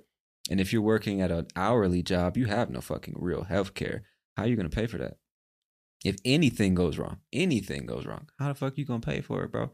I mean, there's just so many things that a lot of people don't take into consideration. And I'm not saying that life in the US isn't great. I'm just saying it's a lot more expensive than a lot of people realize.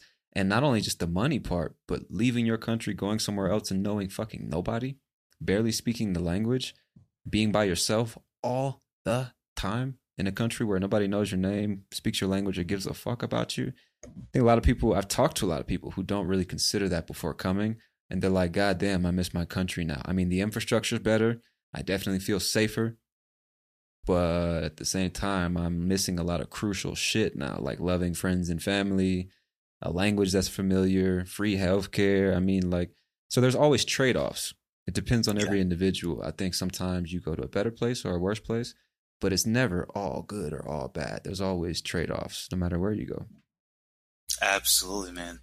Yeah, something that I always mention to to Brazilians, like talking about Americans, that they always get really impressed by, is the average of like the the the people or range of people between like 25 like 19 to 26 i think that's it the average of those people that have like really really deep debt because of their college Oh loans man. In the us i can't remember the exact percentage but it's super super high Yeah, man. people are like, man, and we have like free college in Brazil, like good education for free. And I just one little thing that I mentioned to people to to kind of let them know that it's really not that perfect country that a lot of people think about, and that doesn't really exist like anything like a perfect country or Mhm. A country that has no negative sides or negative aspects and a lot of people still have that illusion and it's it's sad that a lot of people have to actually make that plan to get out of their job in Brazil, go to the US, Hmm. even take their family sometimes, like their Yeah. their their wife, their kids. It takes them an actual trip to get to the US and realize that it's not it's not really that dream that a lot of people sold you to be. And man, I think it definitely it definitely has some some sense in uh, when people say, "Oh, you don't have the same opportunities in Brazil compared to America or any other country." But it really gets down to like, well, in my opinion, in my experience, really gets down to like how much willing you are to make stuff happen and to get out of that shitty life or to get out of that situation. Because man, to me, if I realize that, yeah, I have to work 10 times as hard as in America, in, in American, in my situation, be even, just let's do it. Let's do what it takes to make any progress in life. So one day I can be in a situation where I'm better off, or I don't need to work as hard, or I'm past that difficult stage in my life.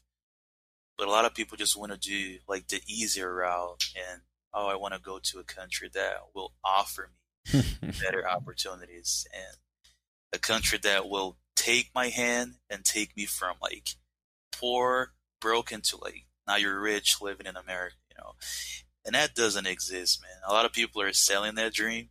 And what what, what makes me so impressed, man, is that a lot of Brazilians are like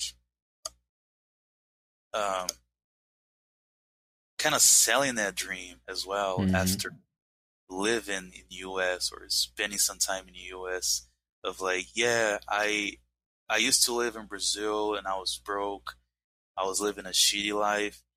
And I'm here, look at my car, look at my house.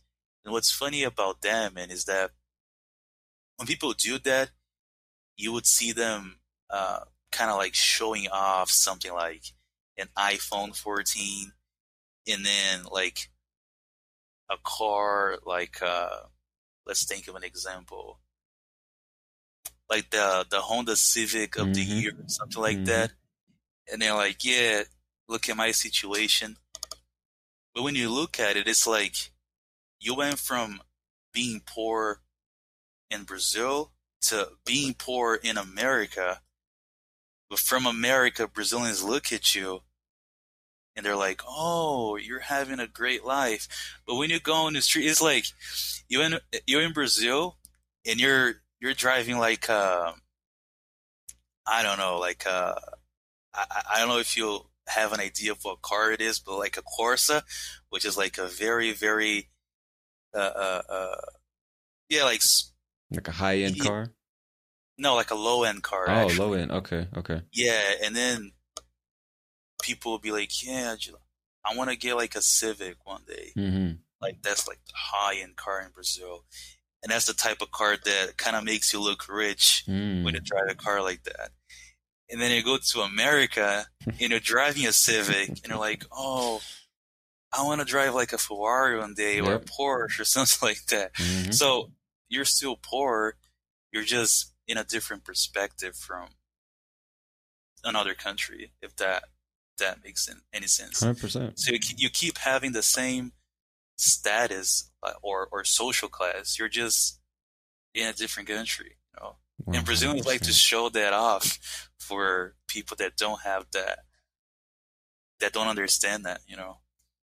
It's so true, man. And I think at the end, although money is involved, like true poverty, especially with this example, it's like it's a mental thing. Because, like you just said, you're you went from poor in your country where everything made sense to now poor, most likely alone, most likely in debt, just because you want to what, like fucking stunt on Instagram and TikTok and shit, bro. Nah, nah. What they never tell you is how much money they're actually spending, or where the money's coming from because it might not even be theirs. You know what I'm saying? So the like I've I mean even me because Google thinks I speak they they must think I'm a Latino because they show me ads in Spanish and Portuguese all the time. And so even me on English fucking YouTube I'll see ads to this this one lady I see all the time. She has to be Brazilian because her accent and she's speaking in Portuguese and trying to talk directly to all the people in Brazil that you just mentioned or described and she's saying, "Yeah, I know what it's like to be where you are and what you're struggling with. And you got to wake up every day at five in the morning and go through life struggling, blah blah blah.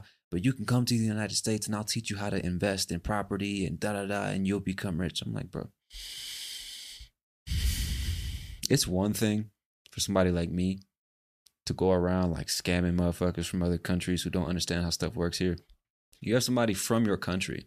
Most of the time, it's people from your country who will come here and figure out more or less how shit works and then try to scam everybody where they came from. You got a Brazilian lady trying to fucking scam other Brazilians, selling them this bullshit American dream. Every time I see shit like that, my blood boils a little bit. I'm like, man, it's fucking people, bro. Because you know what's going on. You know what I'm saying? Once you've woken up a little bit and you've seen behind the curtain, you know exactly what she's doing and why she's doing it. Because there's some poor fucking bastard who's just somewhere in the northeast of Brazil, dirt poor, but has Wi Fi and a cell phone and sees that shit. And it's just compelling enough for him to take some kind of action. What he doesn't know is that that fucking lady's not his friend. She is not trying to make him any motherfucking money. So, anyway, going back to what you were saying, I think it's a really common misconception that people have. Of course, certain things are better, like security, for example. This country is much safer, relatively speaking. Um, the infrastructure is much better, relatively speaking. But if you got to still work 50, 60 hours a week at an hourly job, you have no friends, no family, no network, no nothing. You don't even leave the house to practice English. Is it really worth it? I don't know if it is or not. Everybody has to decide. But I've always had that question. Any anytime people talk to me about the American dream, you know, what I mean, is it really worth it? Do you really think all Americans live like that? Because trust me, bro, they fucking don't.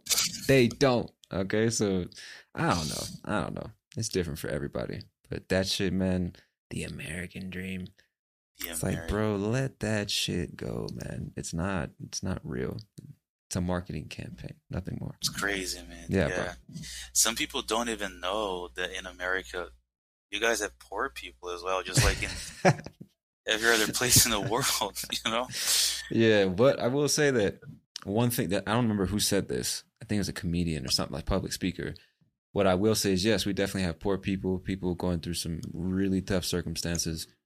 But what I notice about my country is that even the poor people are fat.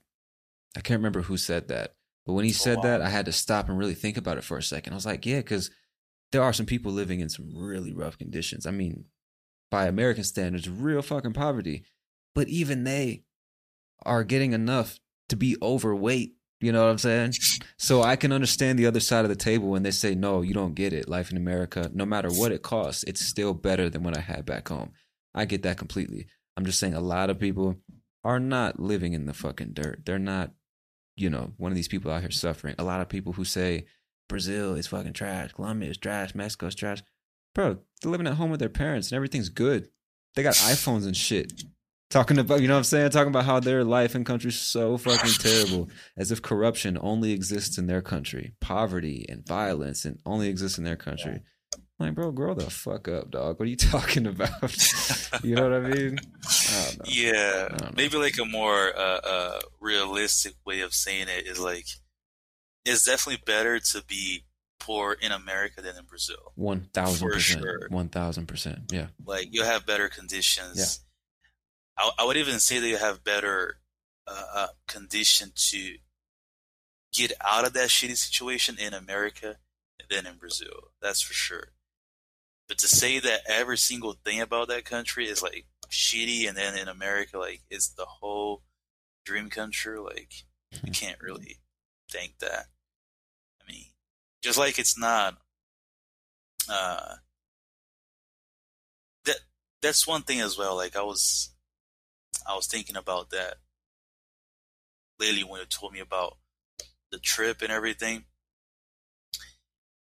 Do you do you feel like the fact that you're going to countries where you have a little bit more, I would say, power financially speaking, because there's that whole uh, currency exchange and everything.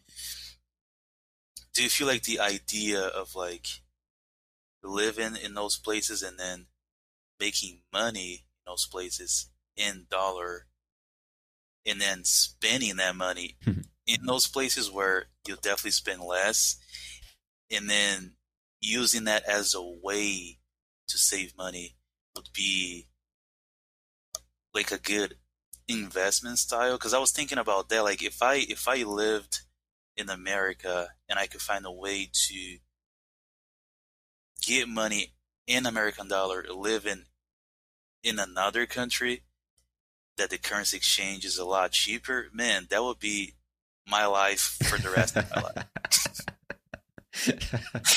Like you can get you, you, you get to see your money uh, um, uh, having a lot more value hmm than you would in your home country. Is that something that ever crossed your mind or an opportunity that you thought about before? One thousand percent. Hell yeah, man. I think if you have the opportunity to take advantage of the currency exchange rates between your home country and some country you know you want to visit and spend an extended period of time in, absolutely. Like I said probably earlier in this conversation, there's some places in this world if you earn in dollars and you go overseas, you're working online, you could probably live twice as good for almost half the price in quite a few places, bro. And be I mean your quality of life will be just just fine, the same if not better. You'll be paying a lot less money and you can take all that money you saved and put it into something whatever you want. Some people don't like to invest, they just want more money to have fun, enjoy life. You might want to buy property, start a business, whatever you can do, but more money means more options. So if you can pack up and just fucking go, save money, have fun, learn and grow as a person, why the fuck would you not do that? you know, I guess for some people it's a scary idea, but I know for people like you and me, it's like, how could you not? You imagine looking back at 90 being like, I should have gone. I should have tried. I should have just seen if it was possible. Man, fuck that, bro. As an American, born and raised in the States, I can guarantee you nothing, there's nothing in that country that's waiting for me that would make me say, nah, I gotta get back to my country. Jesus Christ, I miss home. Yeah, fuck, bro, bro, Oh, bro, come on, bro. I mean, you know, like outside of the podcast, whatever, you know my life personally. There's not, I mean, like, it'll always be there, bro.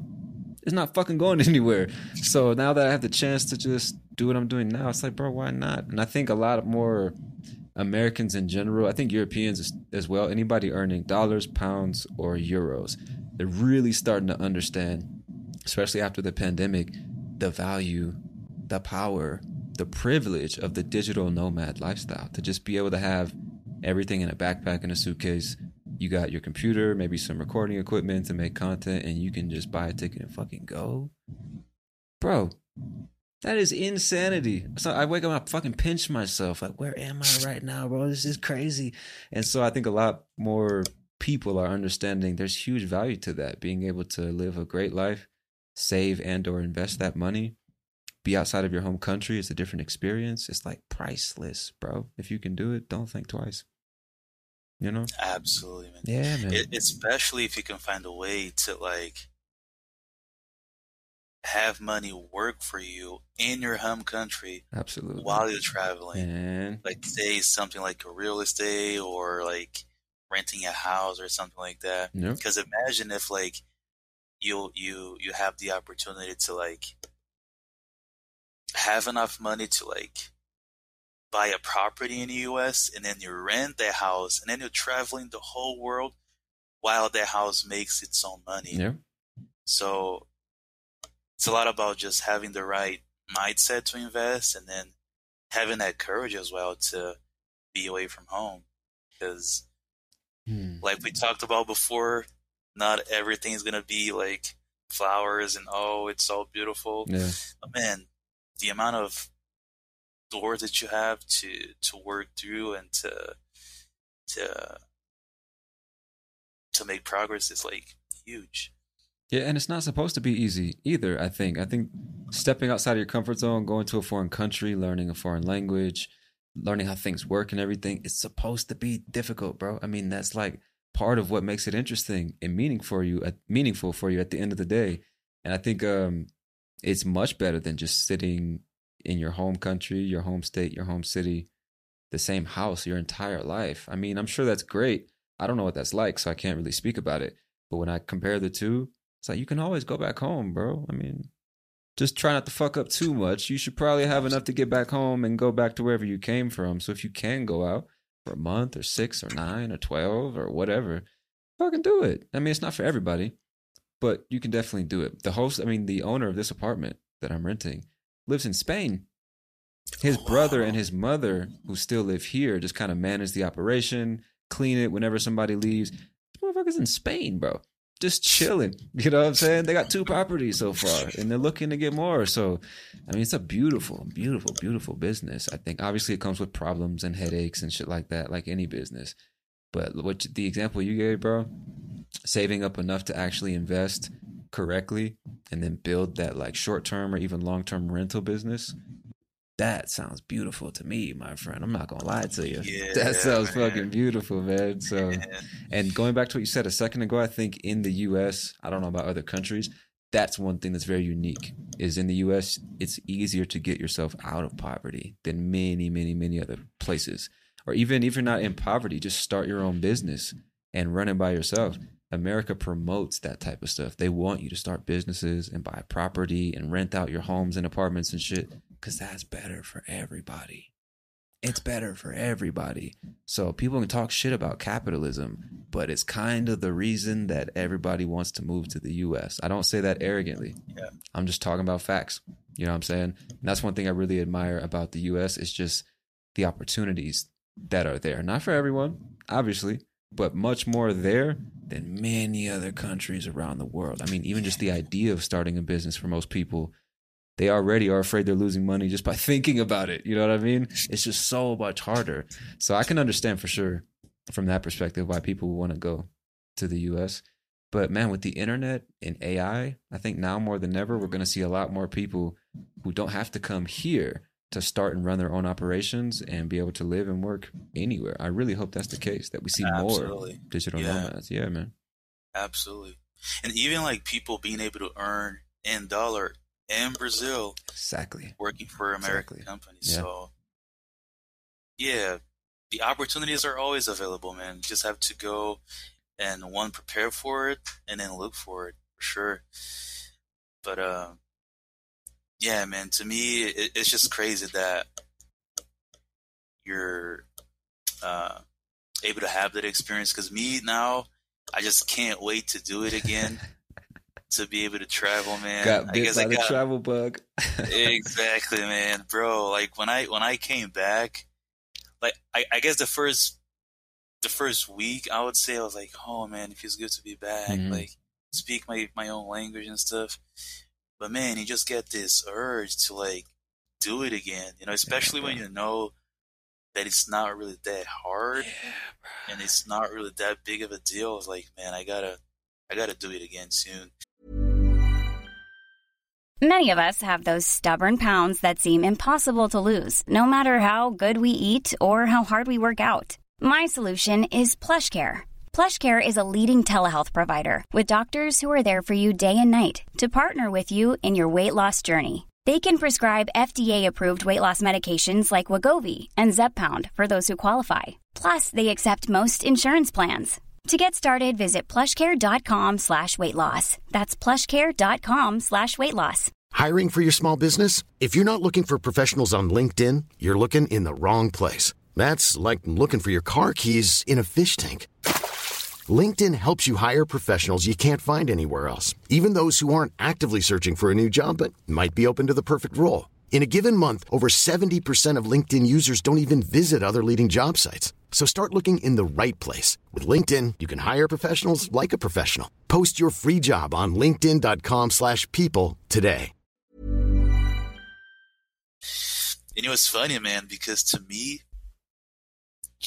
uh, going from like not having a passport to like now you're going to two different countries in a Yeah. row, it was such a crazy experience, man. And I just went to do it again soon, man. I wanna I wanna do it in the U.S. one day for sure, hmm and hopefully can do it through my company. I know that now we're mostly focused on uh, like Latin American countries, and that's how I was able to uh, uh, go to these countries. But man, if I can make it to the U.S. one day, bro, man, Hey, you already got I'm- a spot waiting for you, bro. One hundred percent. bro, so so excited for that, man. You're um, I always forget like the place that you're that you're living at in, in America. Is it uh, Atlanta, something like Yeah, that? Atla- well, small city close to Atlanta. Exactly. Oh, Exactly. oh yeah, Georgia, right? Yeah. Uh huh. Oh, Yeah, Georgia's yeah. the state. Atlanta's the capital. I lived in a small city called McDonough. It's probably like 30 minutes from the capital, Atlanta. Oh, okay, yeah. Yeah. Would Would you say that? Because I I heard so many people say that like people that lived in in California or San Diego Mhm. say that those places are like a little bit overhyped or overrated. Would you Would you say that? Oof. yes, California is overrated. I'll start by saying that.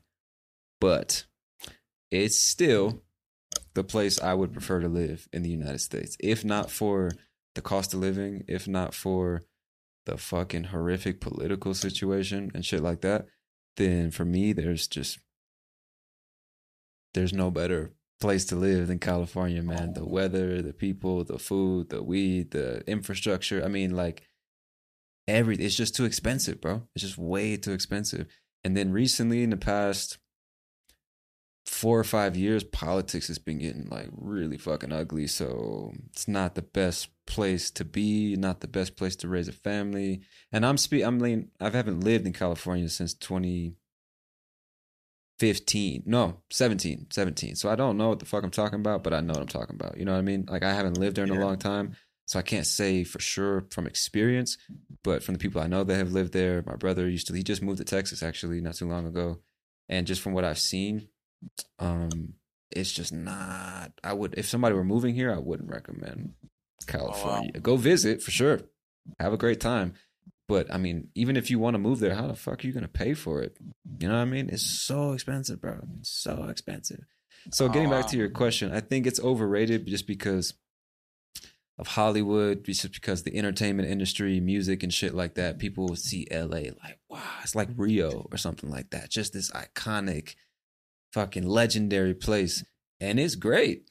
Fantastic. I would live there if I could, but you could live a fantastic life for half the cost. The entire southeastern region of the United States, you'll be just fine. Quality of life will be great. The nature around you will be different. The culture is different, but why waste all that money just to be in California? It's like if you oh. don't have money to waste, don't move to California. That's what I would say. That's what I would say. Oh wow. Yeah. Yeah, it, it's interesting because when we talk about like cost of living, hmm it's pretty much the same concept that we have um, in in Brazil regarding like places like São Paulo and then like the Northeast or Exactly. any places like that are all of that uh, business center. hmm Uh, it's almost contradictory because yeah, you you spend a lot more in São Paulo. It's definitely more expensive, but you definitely earn a lot more as Yeah. well. Would you say that it's the same in, in California? Like the 100%. jobs offer you a lot more? Yeah, hundred percent. I remember this was twenty sixteen. Minimum wage at the time in California was twelve bucks an hour. Minimum wage in Georgia at the time was like seven dollars. You know what Oh, I mean? wow. So, but the cost of living in Georgia and California is completely different as well. So, I mean, the salaries and minimum wages and everything are usually always adjusted for the area.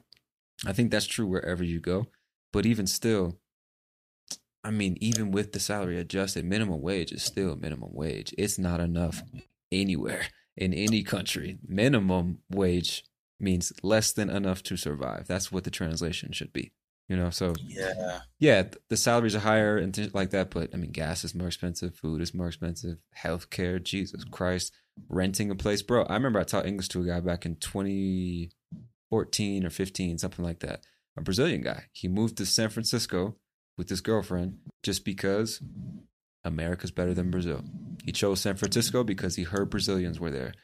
When he got there, he learned the hard way that he would have to be driving literally 12 hours a day, seven days a week for Uber to pay for his one bedroom apartment that was costing him 2000 US dollars a month just for the apartment. Then you got electricity and gas and water and your car note and your car insurance and gas for the car and new tires every once in a while.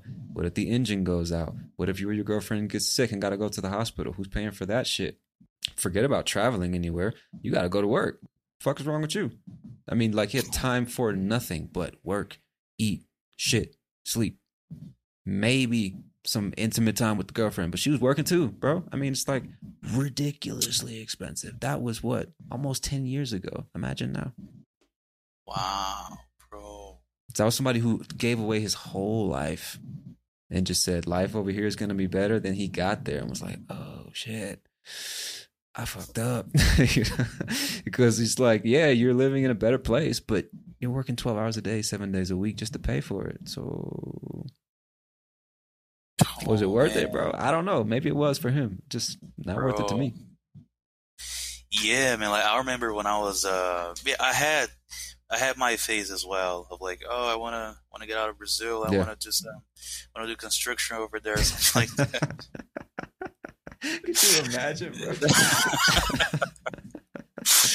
And then Oh I remember uh, the the places where, uh, or the most recommended places for Brazilians were. I remember Connecticut, hmm uh, Massachusetts, and Boston. I Yep, think a lot of Brazilians.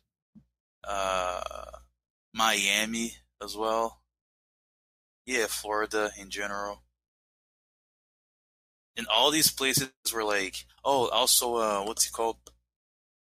Like the uh, Osasco of Newark, New York. I forgot. Jersey, New Jersey. Yeah, yeah, Jersey. Yeah, yeah. A lot of Brazilians in Jersey as well. yeah, And uh, a lot of those places were meant to be like uh, low cost of living. hmm and then like you would get like those twelve dollars an hour, and then hmm you would have like the greatest life that no doctor would have in Brazil. That was the dream right. that that was selling back then. But then I came to realize like for me to be poor in America, like yeah, like maybe I'll have a little bit like a car here and there, like an iPhone. Like I mean, like the trade off, I'm not, I'm not certain that it's like worth it. Yeah, I mean, for some people, it certainly is. We can't deny that. But for I think for a lot of people who are maybe just unsatisfied with their life, it's probably not worth it. You should probably just create a life you want to live where you are because here is it's just. I mean, moving to any country, even if it's better, is already a challenge. Absolutely. You throw on top a foreign language, a different culture, no friends, family, or connections. It's just, it's going to be very hard, bro. It's going to be very hard. So if you don't already have a great job for a great company that will transfer you and your family free of charge, I don't know, bro.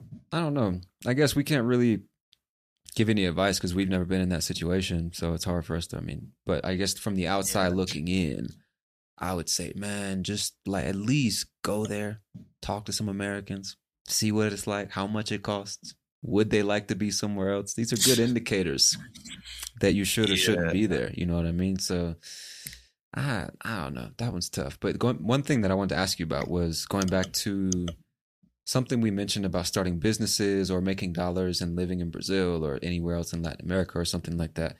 You, with your level of English and your interest in people and culture and just life in general, have you ever thought about actually, I think I know this. I'm still going to ask you though. Have you ever thought about making content for English speakers in in an attempt to one have an English speaking audience which would make you more money in terms of ads because usually people with stronger currencies like if you monetize for that audience you'll make more because the companies selling the ads have higher paying customers with stronger currency. You know what i'm saying? For example like if you if your audience is brazil let's just use brazil they're all paying in reais or you could monetize with this audience paying in dollars you can charge more for your product or service if your customers earn in dollars, dollars, pounds, or euros. Not saying you can't get rich charging people in reais, but it's just typically if they have a stronger currency, like they can just spend more, or the money goes further. Yeah. Especially if you're still located in Brazil, it just it's just how it works. So getting back to what I was saying, maybe choosing like an English speaking audience, making content about Brazil or Portuguese or something to kind of like build your foreign audience of English speaking, dollar, pound, euro earning people finding a way to monetize? Or have you ever thought of that or any variation of something like that? Oh wow, man. Man, I never thought about that. Like an English speaking audience. That's interesting, man, because I didn't even know about this uh difference between the the ads being like more expensive depending on like where people are located. But uh man, it's a great idea actually because well, I don't have any ideas at the top of my Mm. head now to like even even think about. But that's definitely a niche that I don't see being like saturated on YouTube. Like I've never seen Yeah, I've never seen any Brazilian doing that. I've seen Brazilians doing like content for Brazilians in English, but like for an English speaking audience, I don't think I've ever seen that, man. That's yeah, that that might be a niche for me to explore right there for sure. I'm just saying, man. I, I t- anytime Yeah, I come man. across a foreigner, especially a Latin American who speaks English relatively well and has an idea, is thinking about making content, I'm like, bro. Especially the ones who want to do it in English but are kind of afraid. I'm like, man, I'm no expert on this stuff. I can't say that I am, so I'm not going to pretend that I am. All I know is that there's a huge opportunity for people who, let's just use Latin America as an example you know there's so many people around the world in Europe and North America who are trying to learn Spanish, for example. A lot of times people want to learn with natives because they want to speak like natives. And so when you go online looking for content, you typically find a native who is certified as a teacher making the same frankly boring content that's them standing in front of a whiteboard writing the brown dog walked across the street and grabbed the shit like that. I mean very basic basic basic level stuff nothing wrong with it. I'm just saying, after a while, you and I both know you have to move on from that. And so when you go looking for more advanced content, I'm in this position right now, looking for interesting content in Spanish. It's not as easy to find something that's made for an English speaker, but in a way as if it was made for a native. You know what I oh, mean? Oh, wow. Most stuff that's made for natives is like, okay, how are you? And today we're talking about this, and I'm going to teach you five verbs. Up and bro, if you can already maintain a conversation in the language, why the fuck are you gonna listen to some shit like that? You're not. You're gonna you want something that's like made as if it was for natives, speaking a regular pace about interesting subjects, but somebody's gonna stop and like explain the culture and the language and stuff like that. So I'm giving you the real, but I'm still here to help you if you need it. It's very hard to find shit like that because most content creators, especially language teachers, go in with the mindset I need to be a teacher. I need to wear a, suit, a shirt and tie and be official and teach the English language. It's fucking boring, bro. For most people who have passed the beginning stages, that is fucking boring. They don't like it. So they just watch content made for natives. But there's nobody, it wasn't made for them. There's nobody to explain things. It wasn't made with them in mind. So getting back to what I was saying, I think for people, if you want to teach Spanish or Portuguese or just the culture of your country and increase the tourism that happens in your city or country, man, if you can find a way to like come a lot less formal, just be yourself, be kind of friendly, outgoing, engaging, and you clearly love your country and culture and people and you just want to teach them about it in creative ways, bro, you could start a Patreon page and there people who earn in dollars and pounds and euros, in my experience, are usually much more willing to support content creators with monthly donations. They're much more willing to buy digital products, pay for classes and courses and shit like that. And usually you take that and pair it with the fact that people usually in Latin America need less money to survive.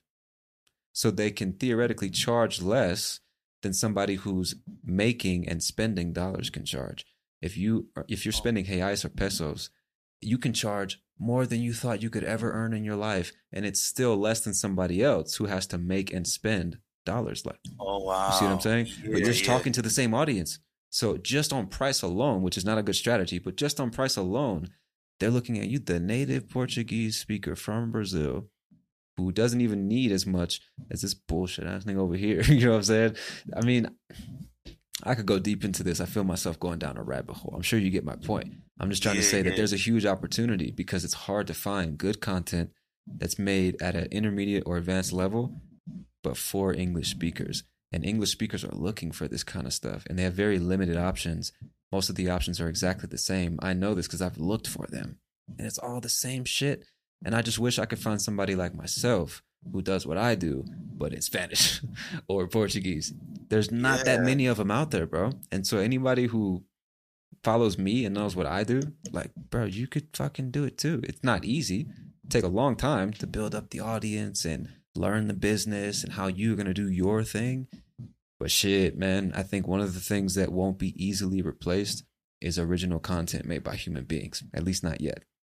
A lot of things are getting automated and replaced, but human creativity gonna be hard to replicate, I think, bro. I really think.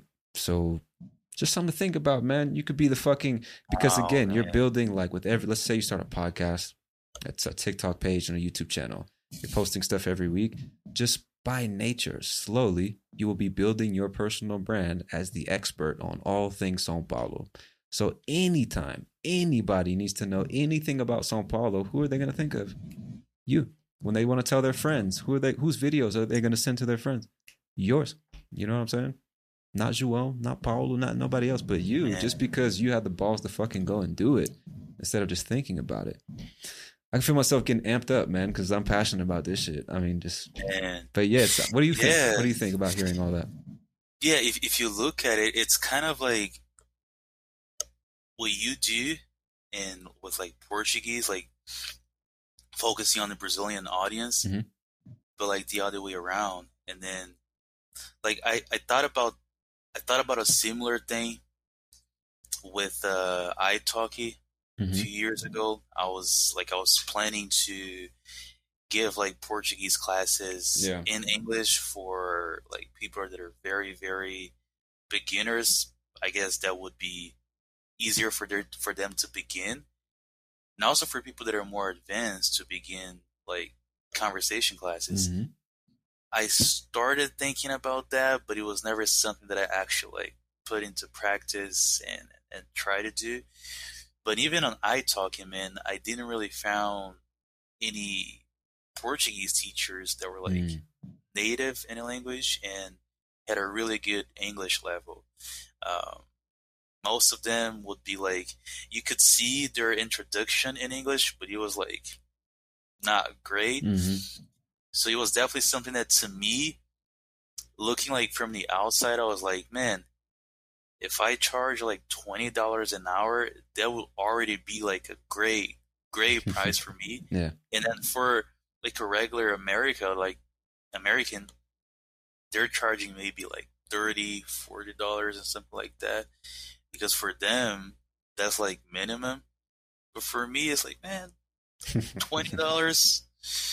It's not really, uh, uh, from my perspective, it's not like being too too cheap Mhm. or um, not valuing myself or something like that.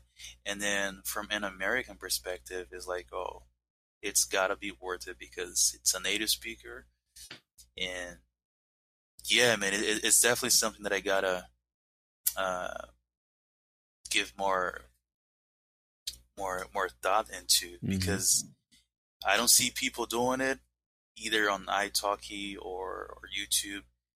It's not really an area that people are exploring or that Mhm. even uh, uh, there is people to to explore. So yeah, man, that's, that's definitely a great idea. Um, content creating in general, like if we talk about like in Portuguese, not really. Like at least I've never had an idea that will like spark my interest, and I'd be Mm. like, yeah, let's let's do that. Um, I don't know why, man, but I never felt like I had. I don't know if ability is the right word, but like, you know, that um, that skill to like communicate to an Mm. audience and to be like the host of something and to even like carry a podcast or something like that. I've always seen myself as a much better guest than like a host Mm. or a much better participant than an owner. Um, yeah, much better uh, uh, person to be like on the side and to be like on the front of those things, like uh, content creating, uh, uh, speaking. Mm. But I don't know, man. Uh, I've never tried. It could be different when I'm actually trying to do it. Like if I actually put myself out there, like, yeah, let's see how it goes. But like looking from the outside, I'm like, mm, I'm not sure if I have what it takes. You know, I can build it for sure. I can Yeah. uh, work on what I feel like I'm lacking or what needs to be different. But uh, from the outside looking in, like seeing you, for example, and all those YouTubers or people that do podcasts and things like that, I'm like, yeah, that's not really that nowadays. I'm like prepared for Yeah. or have what it takes. I feel like, yeah.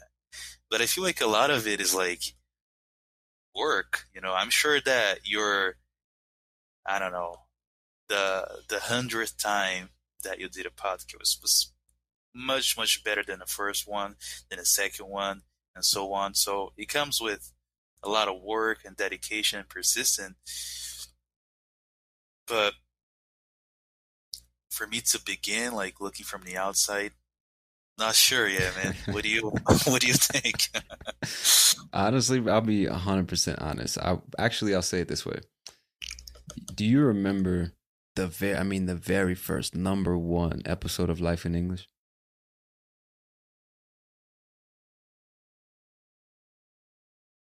Ah, I think I do. I talked about like the history of something that happened in Texas, the come and get it, and the gun culture. Oh no, like I. I would say uh, I was gonna say talking about nothing, but I think that Ah, was th- yeah, that's the first available one. Yeah, it's funny because episode one, two, three, and four, I don't really remember what happened or why I didn't or couldn't upload them. They were only available on YouTube at the time. But let's just use talking about nothing. Let's use that one. If you compare that with the last episode I did on Life in English, for me, it's like night and day. You know what I'm saying? It's like two completely different versions of me. And what the reason I say that is because maybe you don't feel ready now, you don't feel prepared, and you're like, ah, I can never do that. But it's exactly what you said, bro. It is work. It is fucking work. A lot of people have kind of fallen into this, I don't know, this false impression, this illusion that making content is just setting up a camera and like doing some silly shit. Making good content is just like making good pizza or a good burger or a good anything. It's doing something well takes work, bro. It takes practice. You have to get better at it. It's a skill, just like everything else. It's just communication at the end of the day, whether it's pictures, blog articles, podcasts, YouTube videos, it's all just communication skills. And you can get better at it. That's not to say that some people won't be naturally predisposed, some people won't be naturally talented and shit. But I think hard work beats talent every fucking day of the week. Unless you come up across somebody who's superior, like I mean, top talent and they work hard as shit, then you got no chance. But everybody, I mean, that's like fucking what two percent of the population. Everybody else, you can fucking outwork if you really want it. So that's really what it comes down to for me: is do you have the passion for it? Do you really want to do it?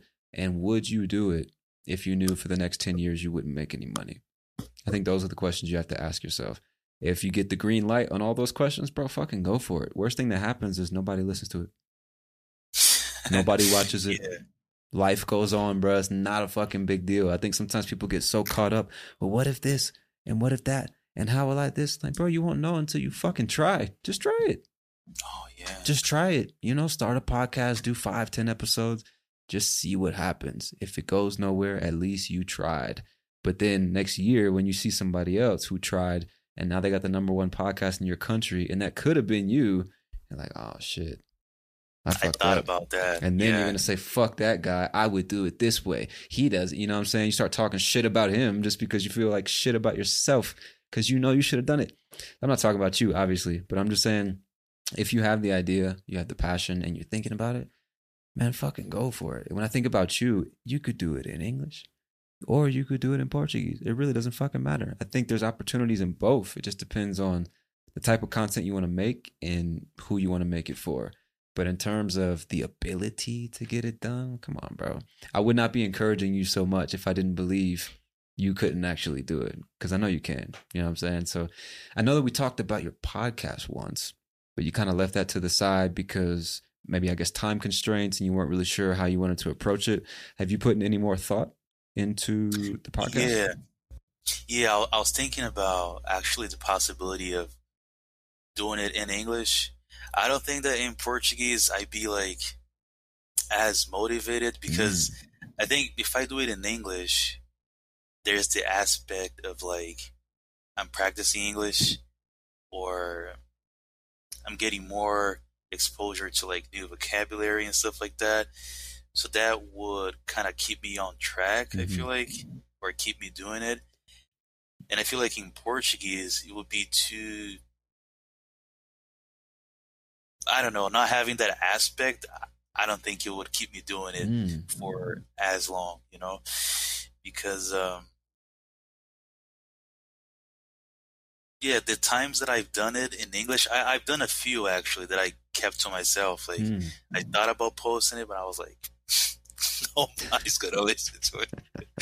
like, it's too shitty, man. Like, don't, don't post it on YouTube. Do people a favor and don't, Yeah, yeah, don't yeah. make that available. So I've done a few, and uh, just imagining doing it in Portuguese, I can like the same topics that I talked about, and the, the like the same uh, uh, uh, way that I that I did it at the time. I don't think I do it in Portuguese because it's it just seems too boring. I guess doing it in Portuguese, you know. I don't know, man. It just seems boring to me. Really? Uh, yeah, like the the the concept of podcast to me only only seems like an interesting thing when I think about it in English. Mm. I don't know if it's because I started consuming podcasts in English before finding out about it in, in Portuguese. Because really, podcasts in Portuguese only became popular around 2018 when Podpah and Flow became popular in Brazil. Mm-hmm. But before that, the idea of podcasting in my head has always been in English. Yeah. So maybe that kind of uh, made me attached to it in a way. But to me, the idea of like talking in Portuguese about like just doing what we're doing right now.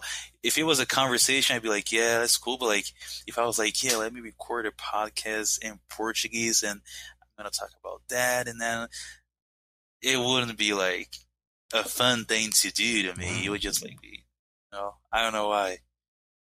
That's interesting, man. Yeah. That's very I'll feel weird doing it in Portuguese. I don't know why. But when you okay, so you think about your podcast, you want to do it all in English.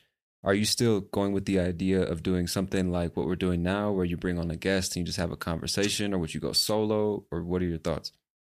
Yeah, um, the the the only thing that kind of kept me from doing it is because I want to do it for like an English speaking audience mm-hmm. primarily, and I'm not sure that people are gonna want to listen to it because I'm not a native speaker. I might have an accent. I might not be concise sometimes. So I was like, if people have okay, I have this American that actually knows the language and has like a vast vocabulary.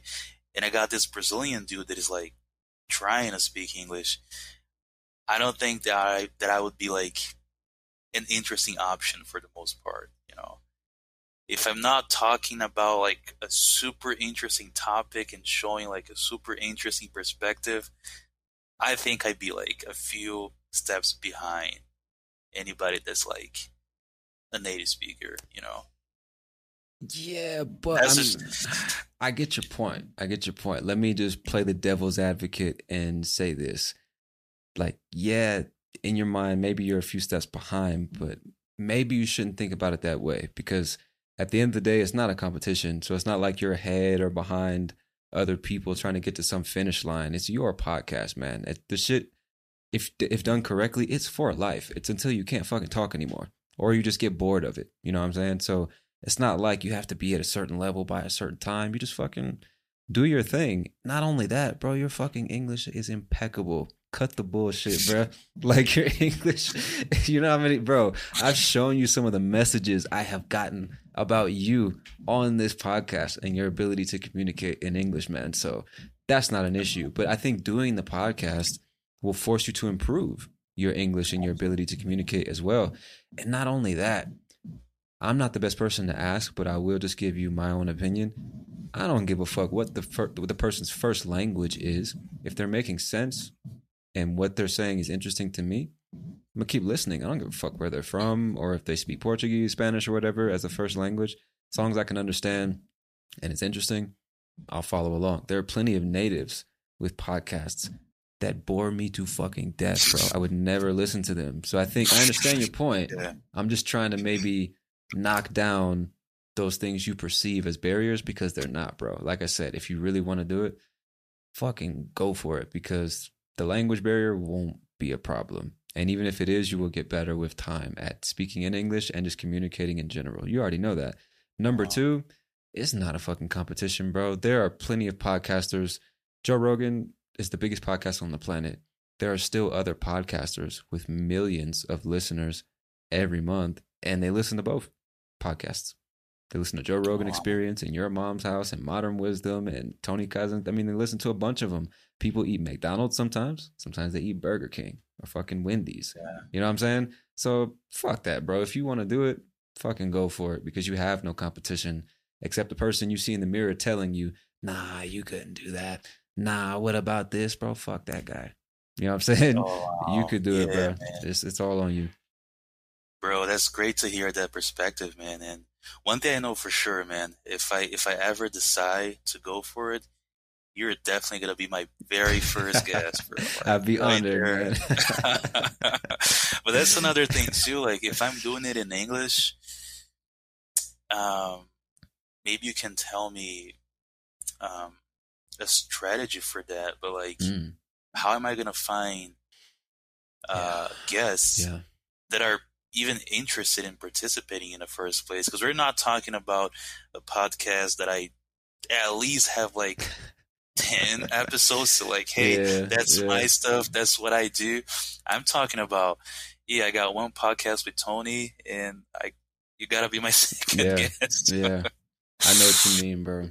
Yeah. That's that's an interesting tup- uh, subject. I want to say topic and subject at the same time. Interesting topic and subject, and I think that um, it's a lot simpler and easier than you might think. Like me, for example, all the guests I've gotten, my emails were one paragraph.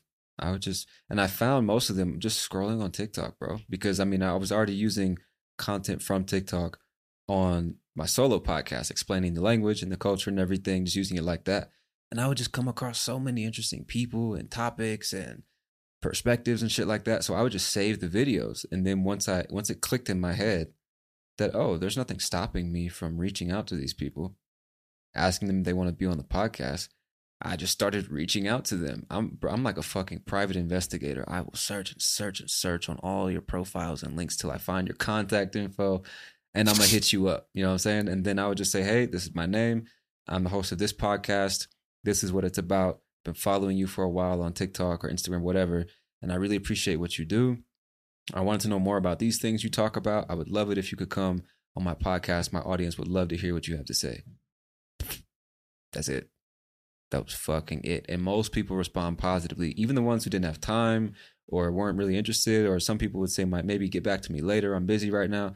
But I, I don't think I was told no directly for no reason once.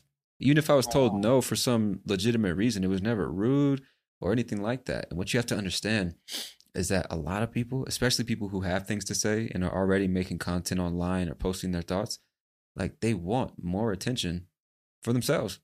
So they can come on your show and reach a completely new audience that they can take back with them to their platform. That's what you call a win win. You know what I mean? Yeah. Now, in your situation, obviously you're just starting, so you can't say I have thousands of people listening to my podcast, come on the show. But I think you just have to keep sending emails and messages until somebody will respond because there are actually people who just like talking, you know? So if they if they listen to a couple episodes, oh, Matheus is a cool guy. Sure, I'll come on his podcast. He wants to talk about the stuff I'm interested in. I see his interviewing style. He's a great listener. He has interesting things to say they'll just try it just because. One of my, I think my first guest, he didn't even listen to the podcast. He just saw I had maybe 170 episodes or something like that and saw what I was doing on TikTok and just said he got a good impression and said, fucking, why not? Just because I asked him directly, politely, and he wanted to share his message with whoever was willing to listen. So I said, yeah, come on the fucking show, man. But it was super simple. It's a, it's for me. I think you just have to get in the mindset where it's like, yeah, you're asking them for their time and everything, but you're also exposing them to a completely new audience. And if they say no, that's fine, bro. You have no right to take their time away from their business and family. It's no big deal. There's plenty of people to talk to. Joe Rogan has like 2,000 episodes, bro. There are plenty of people to talk to. And so I guess in the beginning, as far as strategy, I would say just put together the longest list possible of all the people you really want to talk to. I don't care how famous they are. Does not matter at that point. Put them all on a fucking list and one by fucking one, hit them up.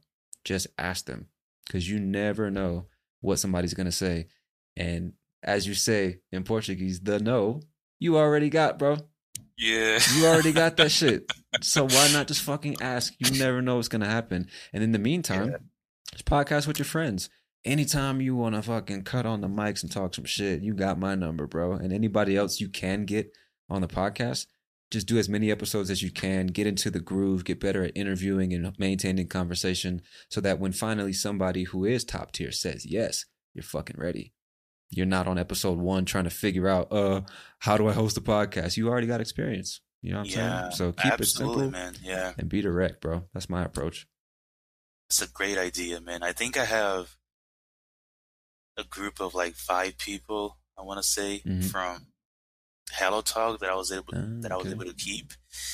Maybe I can use that as like a start Absolutely. and have like those first five episodes out of the way, hmm and then from there, already having like something to show, like, hey, this is me, my podcast. Exactly.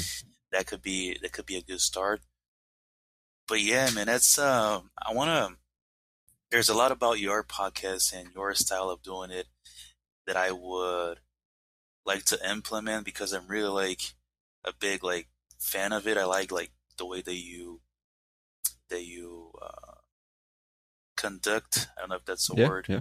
The interviews and, and the conversations, and pretty much the concept that we talked about before, like not having it feel like an actual interview, but much more like a conversation. hmm Um, just like two, just two people having a conversation, like informal conversation with no like prepared subject, script, or anything like that. I like that style because it feels much more realistic or Yeah. like a real conversation. So yeah, there's definitely a lot to study and a lot to prepare and a lot to figure out as well. Uh, but that's definitely a great idea, man. Absolutely. So doing it in Portuguese is pretty much out of the way, but now having those ideas and that perspective from you, man, it definitely encourages me to to think more about that. Absolutely. Yeah. I can already think of like at least five people. So five Mm. episodes out of the way. Yeah. Yeah, absolutely. And you can do all those people multiple times. You know what I mean? It's um, there's that's the beautiful thing about content creation in general, art in general, podcasting, any of those creative fields, like there's no rules, bro. You do whatever Yeah. you want. You can you, you like imagine, bro, there in a world where everybody has kind of started to tell themselves if I make content, it has to be 30 seconds or less because that's how long people's attention spans are and blah blah blah. Whereas people like myself and Joe Rogan and I could probably name 10 other people, Gary Vee, Chris Williamson. I mean, there's so many podcasters putting out episodes that are two, three, four hours long. And people like me will listen to the whole fucking thing. There are no rules, bro. There's a li- that's the beautiful thing about the internet is there's a little bit of something for everybody. So if you want to learn all about football, there's short form and long form content. There's blogs about it and YouTube channels and podcasts. Any fucking topic, you can find your crowd if your shit is good and if you are consistent and intentional. You can find your fucking little tribe. I'm not saying it's going to be easy or that it's going to be overnight, but you can do it. We've seen it happen time and time and fucking time again in every field. Look at Mr. Beast, bro. This motherfucker was making videos in his bedroom with an iPhone for for his first 200,000 subscribers. One of his first videos was him cutting a table in half with a plastic fucking knife. You know how dumb that shit is, bro. You know how fucking dumb that shit is. And now he's one of the biggest YouTubers on the planet. Like making shit that nobody could ever dream of. You know what I'm saying? It took him over 10 years to do it. So in the beginning, it's uncertain. You don't know what the fuck is going to happen, but just by sticking with it. Joe Rogan was live streaming on some shit like similar to Omegle. Those were the first podcast episodes. Just him and his homeboys fucking around on a live stream. 10 years later, look at where this motherfucker is now. You know what I'm saying? We've seen Yeah. it time and time and time again, even with languages, going back to the beginning of this conversation. Just perseverance, bro. Knowing what you want, being smart enough or dumb enough to stick with it long enough for it to turn into something, bro. You know what I'm saying? Yeah. But when it comes to content creation, even if the market is saturated, I still think there's a lot of opportunity because it's still very young. The internet, social media, content creation in general. So if you can just resist the urge to do what everybody else is doing because you think that's going to get you views and an audience, just do your shit, you have no competition, bro. You're unstoppable. Absolutely, man. Yeah. Yeah, man. And also like not having that uh desire to like immediately get Exactly. money from it or to immediately make it popular bro. or to make it blow. Like just start just for fun, just because you want to. And if it does have some success, great. If it doesn't, you're just having fun. You're just Exactly. having your time. And that's something that I've always um like when I when I think about having a podcast, it's really yeah, like in a way I I I do get worried about people thinking it's weird or Mhm. that I don't sound great. But uh I like to think about it as like it's my stuff. I want to do it my way and I want to do it as like a live project, you know. Yep. I want to do it as something like first of all as a way to kind of like register my trajectory in life and kind of like record my thoughts and something that I can look back on in a few years from now. And just to express myself, really, talk to interesting people, uh, have some great conversations, and that's it. And that thought of like, oh, I want to make it big, I want people to listen to it, can really mess with it long term sometimes. One thousand percent, man. I remember probably uh, it doesn't matter. Let's say a month ago, I saw some quote or I heard some quote. Somebody said something like, "I I don't want to fuck." Of course, now I'm trying to tell it to you. I'm about to fuck it up, but it was something like, "I used to." Damn, I don't. It's something like I used to do what I loved for a living. Nah, I am gonna fuck it up, bro. Now I'm gonna go crazy until I find what it was. Hang on. Let me see if I can find it real quick. Uh, I used to do what I love for a living. Nah, I'm not gonna find it. Not quickly anyway. Anyway, the point of the quote or whatever was something like I used to wake up and do what I loved for a living, and now it just became a job to where like now I'm just getting paid to do something that I used to love. I think that was more or less the quote. Is I used to get paid to do what wow. I love for a living. Now I'm just getting paid to do something I used to love. Oh, it was wow. more or less that. Yeah, more or less sense. that. And for anybody who doesn't understand, the basic idea is just like sometimes you trying to make a career out of this thing you love is the worst possible thing you could do. Because when you becomes your career, okay, now money's involved and if you don't make any money, you're homeless, bro. So we know you love it, we know it's fun, but when it becomes business, it's like, nah, a different level theoretically a different level of discipline and critical thinking strategy is involved to actually make it a success. Because you gotta eat, bro. So yeah, absolutely. I think yeah. yeah, man, it should it should never, especially a creative endeavor, something like content creation, should never be just for the money unless you just understand the business of media and content creation and you go in with that mindset no i'm here to make money this is not art or pleasure or fun this is my business that's different but thinking oh i'm going to be a famous podcaster one day just doing what i love yeah you and the other 10 fucking million people who want the same shit bro what are you talking about yeah. it's not that simple not that easy so yeah shit like that you got to do for just the love of the game i think and usually, Absolutely. if you can stick with that long enough, I've seen it play out so many times. It's like it usually goes pretty well for you, but you got to pay the cost. You know what I'm saying? Absolutely. Yeah. Yeah. Like the worst thing you want to have happen is like end up killing your passion because you're doing it for a living. Yeah, bro. You know, depend on that yeah, to like bro. live. yeah, that's kind of that, that's kind of similar to my situation back in 2018, something like that, when I was about to get into college, and I was like, man, I'm not really sure if I'm passionate about this. I'm not sure if I want to do this for a living. And I was like, what do I actually love to do? Like, mm. what is actually my passion? And I was sitting there thinking, I'm like, uh, I don't really love anything. And then I thought harder I was like, man, I actually really enjoy learning English, man, and I like to teach things. That's it. I'm gonna teach English. and like, bro, I am blessed that I had or I have a dad that has been a teacher before and he told me don't do that. Yeah, bro.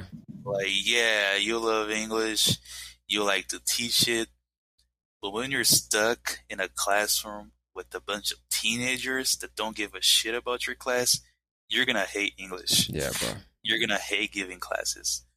So just maintain that as like passion, like mm-hmm. keep it the way it is, and then do something else.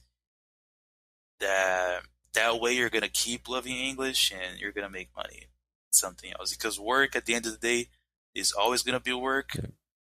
and if you use that as a way to like depend on your passion to make money, there's a high chance that you're gonna you're gonna end up hating that. you're gonna burn out sooner or later.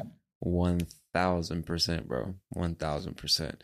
And that's why I think um now more than ever, I've heard this many times, and I tell this to anybody who's kind of confused about what they want to do, about their career, which direction they should take. It's like, bro, following your passion is such horseshit. It's it's such bad advice. It's such bad advice for most people because most people will end up murdering their passions in the pursuit of money. And money is just so empty in terms of something that you should be pursuing. I mean, it's meaningful because with that with money, everything is possible. But you, I know that. I get that. But you know what I mean? Just chasing money, especially when the way you get that money is through something that you think you love. You're just adding unnecessary stress and complication into the situation. And now there's obligations involved and responsibilities. Whereas before, you would just wake up and do it because you wanted to and we hate doing shit because we feel we go to work, we have jobs because we're obligated to get up, go make money, to pay bills and everything. That's called a job. And the worst thing you could do for yourself is create another job. You know what I'm saying? That's like the opposite of what you want. But that's what a lot of us end up doing is taking our passion, saying, I'm going to do this for a living. And you just give yourself another job and you hate fucking jobs. You started pursuing your passion to get away from your fucking job you just gave yourself another one. So for a lot of people, yeah. it's not the best advice. I would say figure out what you're good at and then figure out how you can make the most fucking money possible doing that shit. And then also learn about investing, making your money multiply, expand your network and start talking to other people that have money, figure out what they do with their I mean, there's a whole other side of it. I'm just saying when it comes to choosing what you're going to do for a living, bro, do what you're good at, not what you're passionate about, and you should be okay. Because if you're Absolutely. good at it, you can probably get paid for it. And if you're getting paid for it and you're good at it, you're probably going to learn to love it because you're already doing so well and getting paid so well. So just why would I fuck this up? I'm just going to keep going and get better and better. Absolutely. But the money for passion thing, bro. What if your passion is oh, fucking collecting stamps, dog? I mean, you're going to. What if your passion is taking bottle caps and making furniture? How many fucking pieces of furniture are you going to sell? Made out of bottle yeah. caps. Get the fuck out of here, bro. That's your passion. Keep it that yeah. way. You are good at math. Be an accountant. Do some shit like that. I don't know. Something that's gonna pay for real. You know? Yeah. That's what I wish I would have been told at 12, 13, 15, 16. That would have saved myself a lot of time and heartache and spent a lot more time just experimenting with a bunch of shit till I found what I was truly good at. Then I go all in on that shit. Stop wasting time, you know? Yeah that makes sense, man. Did you did you have a passion back when you were like a teenager or something? Did you have something that you were like, yeah, man, hmm. that's my passion. I want to do that. yes. Two things. You the first one, moment of like illusion, one, bro. One thousand percent. One man. Hell yeah. I remember when I was nine, eight or nine years old. The first thing I wanted to be in life was an actor. I don't know if I've told you this story, but yeah. I just remember being a kid vividly. To this day, I remember being in my bedroom had like me man, you remember those the big TVs with the fat backs on them and shit. I have one of those in my room. I was watching Bad Boys 2. Have you seen that movie with Will Smith and Martin Lawrence? There's a scene in there where Will Smith is in the abandoned house, the Jamaicans and whatever they were were on the other side of the wall, and they were shooting and blasting or whatever. He has a pistol pointed this way and a pistol pointed that way at both doors. And Martin Lawrence is in the bathroom or something screaming.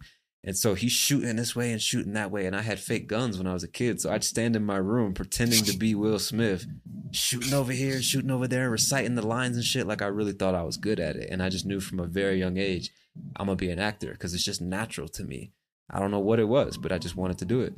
And then I think, which is kind of, I don't even remember how this came about, but when I think about it, it's kind of sad. But somewhere between like eight years old and 13, I convinced myself there's no way I'm gonna make it in Hollywood because there's just too much competition. Too many people want to be actors. I'm not, you know what I'm saying? It's just not gonna work. I convinced myself that it wasn't worth even trying. I don't remember why or how. I just remember that I did that. And so when I let go of that, which I'm kind of glad I did, then I moved on when I was 13 ish. I wanted to make music. I wanted to be a rapper, bro, because I just grew up oh. listening to hip hop and loved rapping and freestyling, making beats and shit, just the whole culture of hip hop in general always drew me so strongly. So I wanted to be a part of that, but I kind of let go of that too, more or less for the same reasons. And just because at some point I felt like I didn't have any interesting stories to tell. And hip hop is all about telling stories. And I just felt like listening to the people I looked up to, I'm like, man, I don't have any shit like that to talk about. Nothing interesting or deep or entertaining or whatever. So, and then I, as I got older, I understood that the life of a rapper that we see is only a piece of it. Just like everything else, it's fucking business. I mean, it's work. It's real work. So you get to have a lot of fun and live a privileged lifestyle, but you pay for it in some way. And I just kind of realized as I got older, I never would have wanted that for myself anyway. So yeah, but to answer your question, those were two things when I was younger. I'm like, man, if I could do this shit every day, I don't care what I'm getting paid. As long as I can pay the bills, I'm fucking great, Wow, bro. I'm great, you know. But yeah, things change. Wow, man, it's funny. It's kind of similar to my dream of uh, becoming a soccer player. Mhm. Uh, I remember when I was like 13 to 14, I kind of got hit by reality, and I was like, Mm, "There's too, it's too competitive for me. yeah, I'm not that great, so there's no way for me to stand out." And it's kind of hard, man. I I don't know what it was like for you as a kid, but like, I think it's one thing to, as an adult, let go of a dream and be like, "Yeah, it's not, it's not gonna happen. I Mm. gotta pursue something else." And then as a kid to overcome that, if that's like really your dream and you really want to do it, to have that maturity to look at it and be like, yeah, it's probably not going to happen, but there's a whole life ahead of me and I can do other things. I can work on other uh, um, abilities, develop other Mhm. skills and, and do something else. Because I remember as a kid, as a 12 year old kid, for me to let go of that dream and be like, yeah, not going to happen. It was a lot for me Mm. something that nowadays looking back it was like man just gonna have a regular job like Yeah. Not that big of a deal you Yeah. know but for a kid uh i don't think i was prepared do you feel like it was the same for you as like having to give those dreams up and be like yeah not gonna happen Nah, for me, I think it was a bit different. It's, I never really thought about this. It's really interesting you say that though, because when I think back to those days when I had strangely convinced myself it wasn't a good idea, I think it wasn't hard to let go of the dream because I was convincing myself that it wasn't going to happen more from a sense of like, like not being good enough to make it happen. Not that it wasn't possible, but just that I wasn't going to be able to do it. And so I think it's kind of strange because I never thought about it that way, but from a very young age had like a self defeating mindset, just thinking like, I'm not good enough. It could never happen for me and that type of shit. And for that reason, I think it was a bit maybe easier to just be like, ah, fuck it, whatever, just let it go. It was never going to work anyway, type of thing. You know what I mean?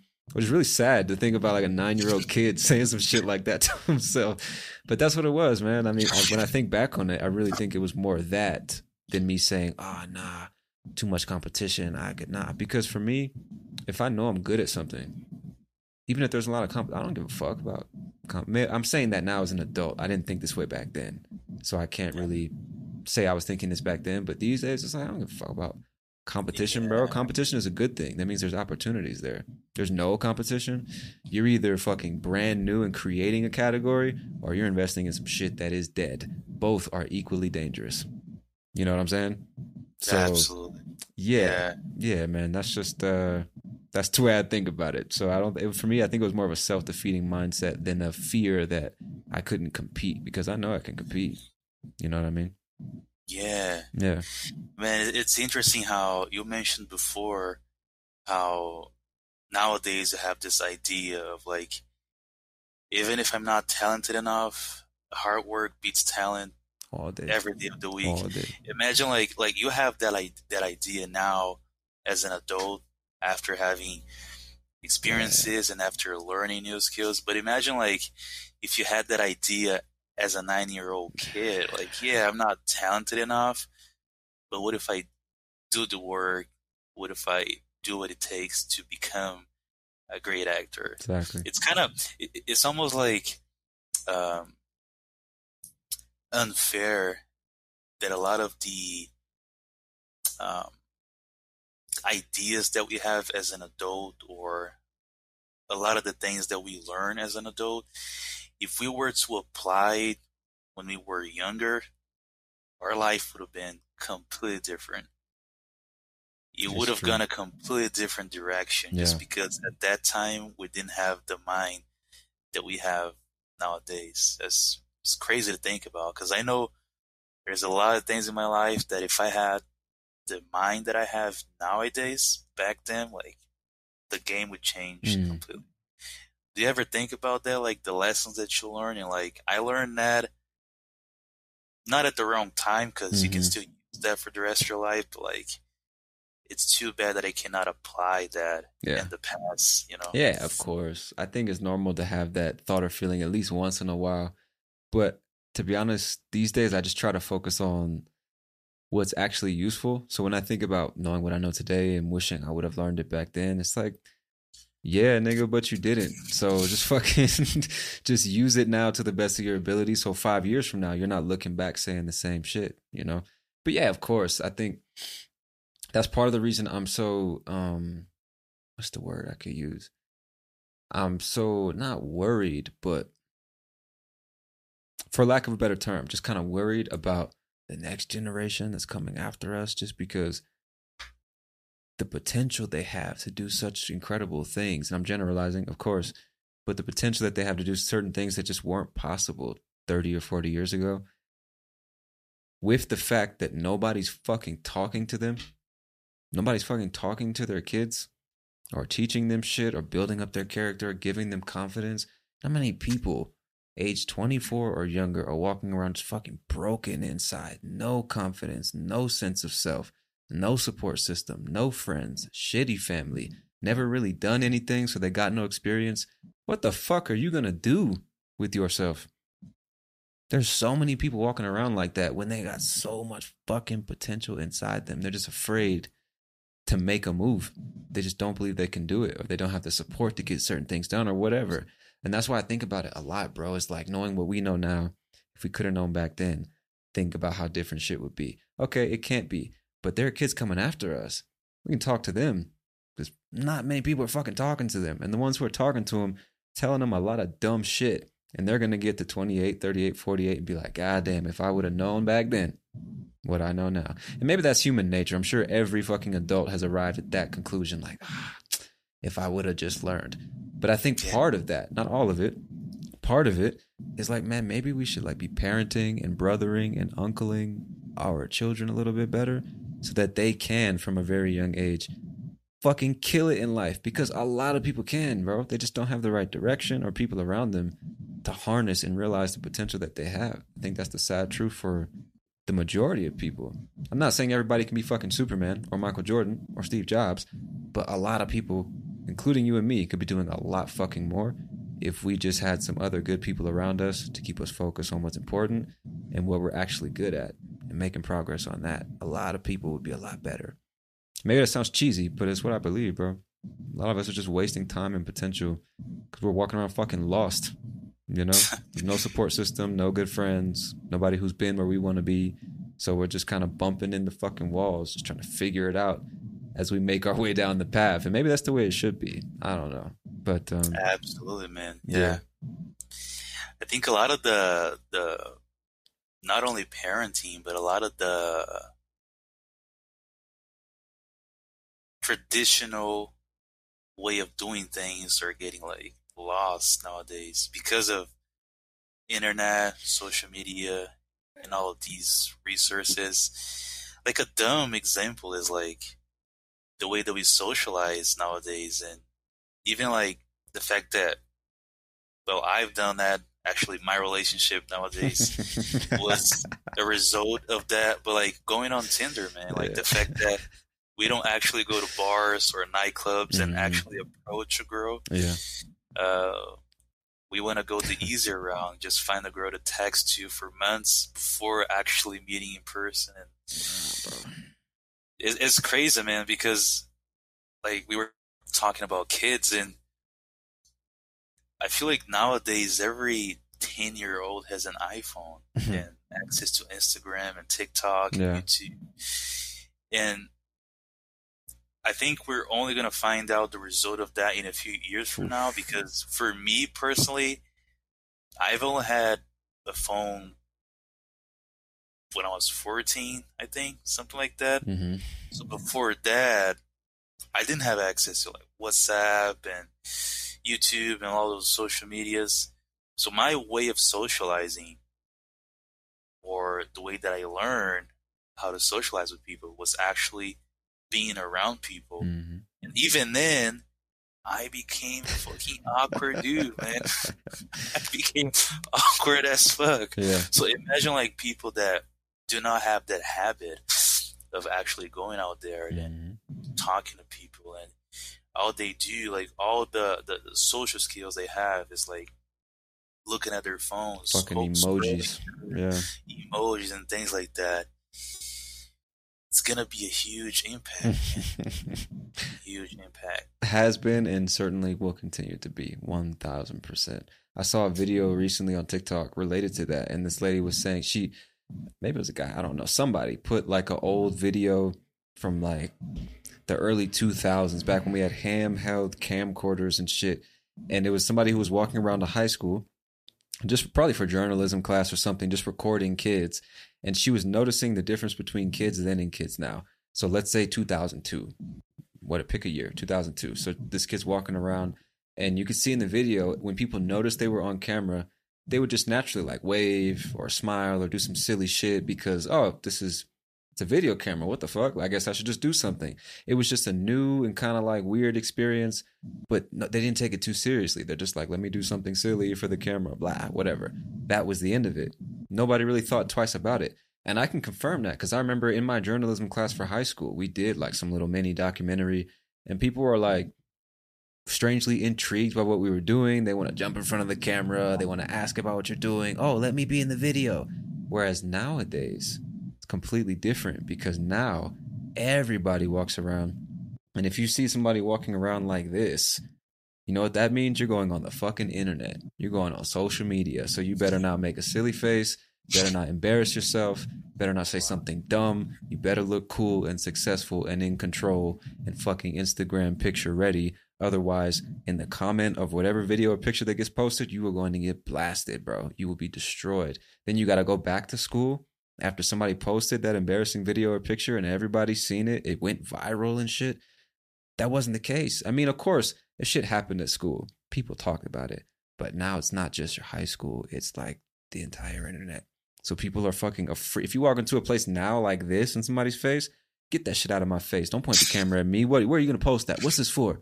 They're automatically suspicious because the culture has just changed around it. People's relationship with personal space, personal privacy, you know, I mean, just so many things have changed slightly because of our weird relationship with social media and because people have started spending more time at home which means that they've had less exposure to danger and violence because in the past i think walking around doing stupid shit trying to ruin people's reputation or disrespect them make fun of them especially if you're a man you will get the shit knocked out of you depending on where you are for disrespecting somebody mistreating them trying to ruin their name discredit whatever you know like you would get fucked up by certain people now from the comfort of your home you can just fucking tweet and post and tiktok and instagram all types of horrific shit people don't even know who you are.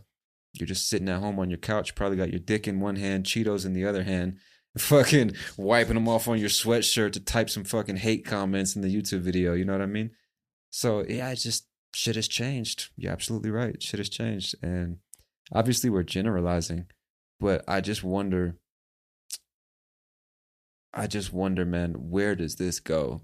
Because our parents probably said the same thing about us. These fucking kids, they don't know them and their phones and their MySpace and internet and YouTube. And their parents probably said the same shit. I understand that's nothing new, but we've never seen something quite like this. And I, sometimes I just wonder, like, how far does this go, bro? Does it get to the point where we don't even open our mouths anymore and we're really just with the device in the brain on some global network that we communicate without even speaking? Or what the what the fuck's going on here, bro? Where does this go? Man, I think about that sometimes, man. Because I don't see a very positive future. Yeah. Yeah. I try not to be pessimistic, but I don't know if I see the future in such a bright light when it comes to that. Oh. I'll be honest with you. Yeah, because it's it's progressing pretty pretty fast, man. Like if you if you think about it, every every iPhone that gets released or every new Mac computer that gets released, new technology that's coming out, there's always something new, always something that's like outstanding. And even like if you think about 10 years ago, when I was a kid, I couldn't FaceTime with my friends. Yeah. Like I had to go to their house to actually play some video games, do something together. yeah. And nowadays, even like socializing with your friends is like you have a more easy way of doing it. Yeah. And yeah, man. Hey, it's Danny Pellegrino from Everything Iconic. Ready to upgrade your style game without blowing your budget? Check out Quince. They've got all the good stuff shirts and polos, activewear, and fine leather goods, all at 50 to 80% less than other high end brands. And the best part? They're all about safe, ethical, and responsible manufacturing. Get that luxury vibe without the luxury price tag. Hit up quince.com slash upgrade for free shipping and 365 day returns on your next order. That's quince.com slash upgrade. Mom deserves the best, and there's no better place to shop for Mother's Day than Whole Foods Market. They're your destination for unbeatable savings, from premium gifts to show-stopping flowers and irresistible desserts. Start by saving 33% with Prime on all body care and candles. Then get a 15-stem bunch of tulips for just $9.99 each with Prime. Round out Mom's menu with festive rosé, irresistible berry chantilly cake, and more special treats. Come celebrate Mother's Day at Whole Foods Market. Planning for your next trip? Elevate your travel style with Quince. Quince has all the jet setting essentials you'll want for your next getaway, like European linen, premium luggage options, buttery soft Italian leather bags, and so much more. And is all priced at 50 to 80% less than similar brands. Plus, Quince only works with factories that use safe and ethical manufacturing practices. Pack your bags with high-quality essentials you'll be wearing for vacations to come with Quince. Go to quince.com slash pack for free shipping and 365-day returns. That's that's something to worry about. What's what's even uh-huh. more what, what makes me even more worried is that those kids that you mentioned that are being like spoiled or that are growing up broken, not having instructions from their parents, they're gonna be parents too. And how are their kids gonna Okay, be? Yeah. So it's we don't even know what to expect, man. That's probably what scares me the most out of all of it. it. Is like, man, these motherfuckers are gonna reproduce, bro, and they're not even. That, that's the other thing is they're much less interested in getting married, and they're much less interested in raising a family, even if they keep having fucking kids. That's fucking frightening to me, bro. And it's universal. Like in many countries around the world, this is the case. Not all of them, obviously, but that's like really concerning to me. The complete rejection of the value of family, the complete rejection of the value of like raising kids, being a good husband or a good wife, a stable home. You know, I mean, like, you know how many young women I talk to today have no interest in having kids from age 22 to fucking 32. Nope, I'm good. You know what I'm saying? How many young men age 22 to 32? No interest in getting married. Whoa. And I was one of them at one point, so I get it. But it's just like, man, if I mean, like, kind of going back to what you said, just tradition in general, the traditional lifestyle, way of doing things, communicating, interacting, for better or for worse, it's slowly disappearing. And I guess I'm just worried about what replaces that. If family means nothing, the most important thing in fucking life means nothing now, and having and raising children means nothing now. And, and people keep having children. They're not married. Don't even like their boyfriends or girlfriends. Don't have enough money to take care of the fucking kid. What are we doing, y'all? The fuck are we doing? Like we've seen this happen so many times, and we keep doing it. We keep. So Yeah. I don't know. I'm not an Oh, expert on this shit. I don't know what I'm talking about, but it, it does concern me a little bit. Yeah. I can I can already see myself as like being that old boring dude at the table being like, Yeah, in my time it wasn't like this.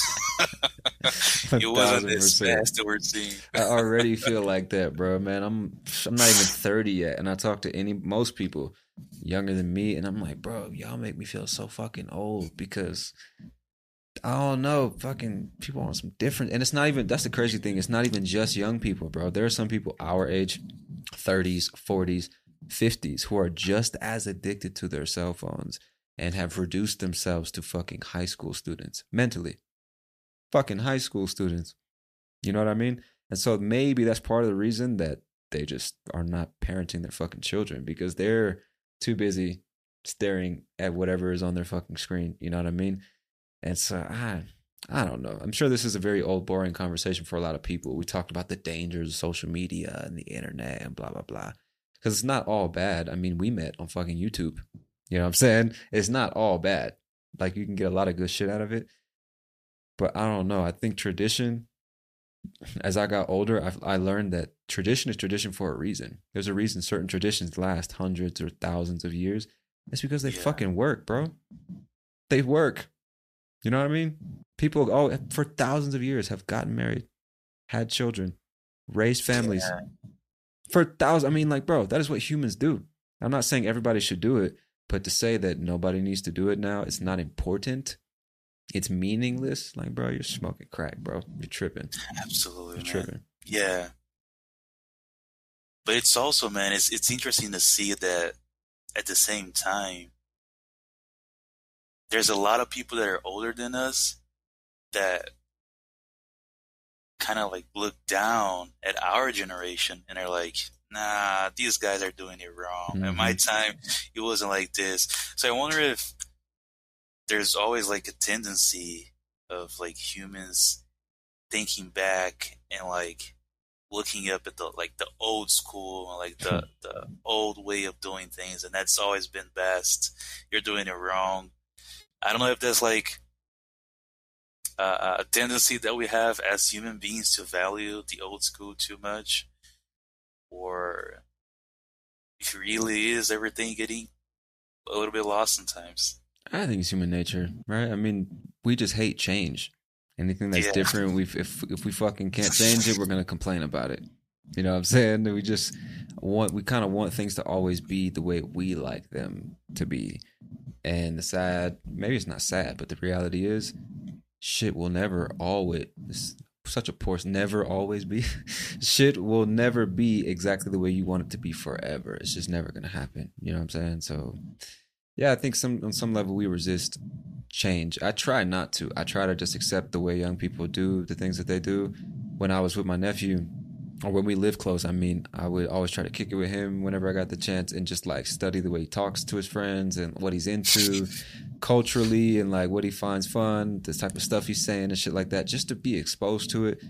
And instead of my natural reaction, which is like the old grumpy man saying it should be this way or you should say that or behave like this, it's like, nah, bro. I should just let him be a fucking kid and grow and develop the way he's gonna grow and develop. And if I have some some game or some knowledge to share with him, I can share it. But it's up to him to take it or leave it, and just let the youth do what they do, which is fucking grow. You know, in the way that they want to, not the way I think they should. But it's difficult too, right? Because as a parent, you it's not that simple. You can't just oh just let the kids do what they want to do and be kids and blah blah. You have to be the guide and the leader and the protector, but also the one who releases them into the wild so that they can get that experience. So it's like how the fuck as a parent do you find that balance in between helping them grow and protecting them from the chaos that is the world and at the same time not stunting their growth and hurting them long term by keeping them in the house you still have to let them out and fucking break bones and go down dead ends and get their heart broken and fucking all this shit there's just Yeah. how do you know what i mean that's what i think concerns me most about being a father is just how the fuck am I going to teach a little boy to be a man or a young lady? How am I going to help my wife to teach a young lady to be a woman? How the fuck are we going to raise some productive members of society? Bro, bro. like when I think about that, I'm I got it no answers, scares bro. me a lot Yeah, man. and Yeah. I, I can't imagine like the difficulty of being a father, man, of parenting a kid. Yeah. Because it's definitely finding that balance between like not releasing it too much, but also not overprotecting Right. and being able to find that balance without like, because you can't like play and be like, yeah, let's try to make it happen or let's see how it goes. Like Mhm. you're you're dealing with a human being yeah. that's gonna be like the future. Like you can't No returns on this shit. no, exactly. Yeah. So man, yeah. And it also kind of makes me wonder like I don't think there's ever a point where you're like I feel 100% prepared to be a dad. Yeah. My son is going to be parented the best way possible. So everybody's going to have like a little bit of I won't say fault into a human being's future when parenting a kid. Like there's something wrong that you're gonna do that's gonna have an impact in their future. Mhm. Just like I do and I deal with it to this day and you do as well, sure. There's gonna be like a percentage of responsibility in that that you can't really um, uh, pretend that for, from prevent that from happening. Yeah, exactly. Yeah. Exactly. I think you're 100% right. It's like everybody makes mistakes and you're to fuck up at some point. I guess I'm just kind of like definitely afraid of fucking up on the vital things, the crucial things. You know, I don't want to be the reason that my child is walking around fucking broken or lacking confidence or has some mental disorder or some shit that they developed just by being around me and my wife. Like, nah, bro, that scares the shit out of me. And I'm not saying that there's a likely chance it would happen. I'm just saying I think about shit like that. I guess it's a negative, like a an old habit of thinking negatively about all the shit that could go wrong before I try something. And I, maybe that's what I'm doing when I think about having kids, because it really is a beautiful thing. And I think that you and your child are gonna grow from the experience, and you're gonna fuck up whether you have kids or don't. You'll just fuck up in different ways with different people, so you can't really avoid that. But goddamn, man, just being responsible for another life or lives, depending on how many kids you have, and then your partner, your life partner, and then yourself. Because another, maybe like you try so hard to be everything for everybody else that you stop being something for yourself, and that's just as bad. Because eventually that's gonna go to shit. You don't take care of yourself, you can't take care of your people. So it's, I mean, like Yeah, in everything in life, it's all about balance, right? And I guess since I never saw that balance at home or in anywhere in my family or extended family, when I try to imagine myself in that situation doing it successfully, I'm like, what the fuck Oh. am I supposed to do when all I know is this? And I don't want this for my children. The fuck am I supposed to give them, bro? so Yeah. fucking fingers crossed my wife was raised in a fantastic environment and just has some input that she can offer. I don't fucking know, man. I really don't. But that's why these days I think before I truly consider having children, I would really want to be emotionally straight, financially straight, and mm-hmm. also be around other men that I look up to and admire that have also fathered children so that they can kind of like coach me through it. Just like if you were starting a business, it's great to have mentors or business partners, or if you're learning a language, it's good to have a teacher or language exchange partners. Somebody to kind of help you through the process and tell you when you're being fucking dumb, tell you when you need to like just relax, tell you when you need to go on the offense. I mean, shit like that. Somebody who has been there and done that successfully that can at least give me a few pointers. You know what I mean? Because they can never live my life for me, but I just feel like to go it completely alone, no help, no input, no nothing, no great exam. I mean, what the fuck, bro? What the Oh, fuck? man. You're just rolling dice. You know what I'm saying? I don't know. bro, definitely. And man, you you touched on a really interesting point, which is you you still have to take care of yourself, Yeah. and still got to look at yourself, even though you have this kid to to to look after. Because, man, I've heard so many parents say stuff like, when I when I had my kid, the idea of myself in my mind disappeared. Like all I thought about was my kid, and I stopped thinking about myself, and like my energy was all towards this little person. Mhm. And man, I I can't think of myself in that situation because I feel like regardless of your age or the stage you're at in your life, if you stop looking at yourself or stop working on yourself, your life kind of ends in a way, man. Like the idea of like all your energy going towards one person. Yeah, it's your son, it's your responsibility, but like I'm not sure if I'm prepared for that.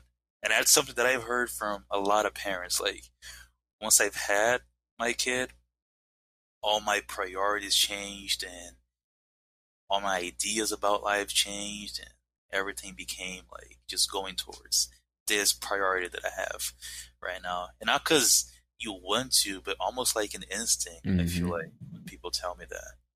It's almost like an yeah. instinct to like protect this person above everything else and forget about myself. I think it's a mistake, man. I mean, I've obviously never had kids. It just seems like a mistake because, first of all, giving all your time and attention and protection to your kid in the long run or over a long, I mean, extended period of time is going to do more harm than good.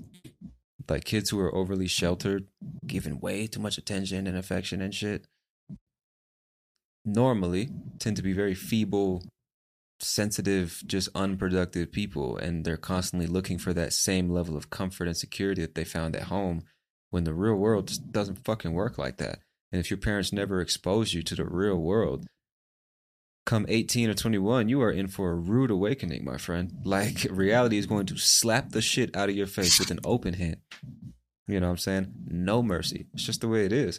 So obviously you got to love and protect your kids and show them affection and give them confidence and all that. But I think part of loving a child, part of protecting them, part of giving them that affection and doing what's really best for them is letting them run out there, push them into the fire, push them into the fucking pool just to see if they sink or swim. You can always jump in, pull them back out the water, just fucking push them in, just see what they do. Because they might not know that they can do it for themselves until you give them the opportunity to show that yeah. to themselves. I think a lot of parents are so busy trying to fucking protect their precious babies that they end up hurting them more than they ever would have by just letting them get out there and experience life because they're crippled they don't know how to do shit for themselves. They don't know how to think for themselves. They don't know how to do anything without trying to please everyone around them so that they don't get in trouble. They don't know how to make friends by themselves or get a job or talk to women or make money or whatever. None of that. Because their entire life, their parents would just kept them in the fucking house away from reality. But at some point, you got to leave the house. What's also ironic about that is a parent will fucking overprotect them, try to keep them so safe. But then even the parents get tired of their fucking kids. It's like, Jesus Christ, get out and get a job. You're to stay here until you're fucking 40, blah, blah, blah. And the parents won't even take responsibility for the little monster they created because they weren't thinking about their parenting decisions. And then the kid is like, well, what the fuck? I don't know how to do anything. I'm anxious. I'm scared. I'm afraid. I need medication. I need a therapist. I need blah, blah, blah. Cause just you spent all your life in captivity, bro, and now you're out in the wild. You don't know oh. what the fuck to do. That's why I'm so against overly protecting children. I would rather let my son break his leg and let it heal and figure it out for himself than than say no, don't go down there because you might break your legs. Probably not the best analogy or example, but what I'm saying is, bro, you gotta let them fucking experience life, bro. That's what gives you confidence. When you went to Argentina and Uruguay and came back by yourself, that gives you confidence. It's like, damn, I can fucking do anything, bro. Yeah. That was fucking nothing. And then the next trip's gonna be even bigger, even better, even you know what I'm saying? But if you never would have been raised by great parents who gave you that confidence and let you do your own thing, the the idea of leaving your city by yourself might be too much.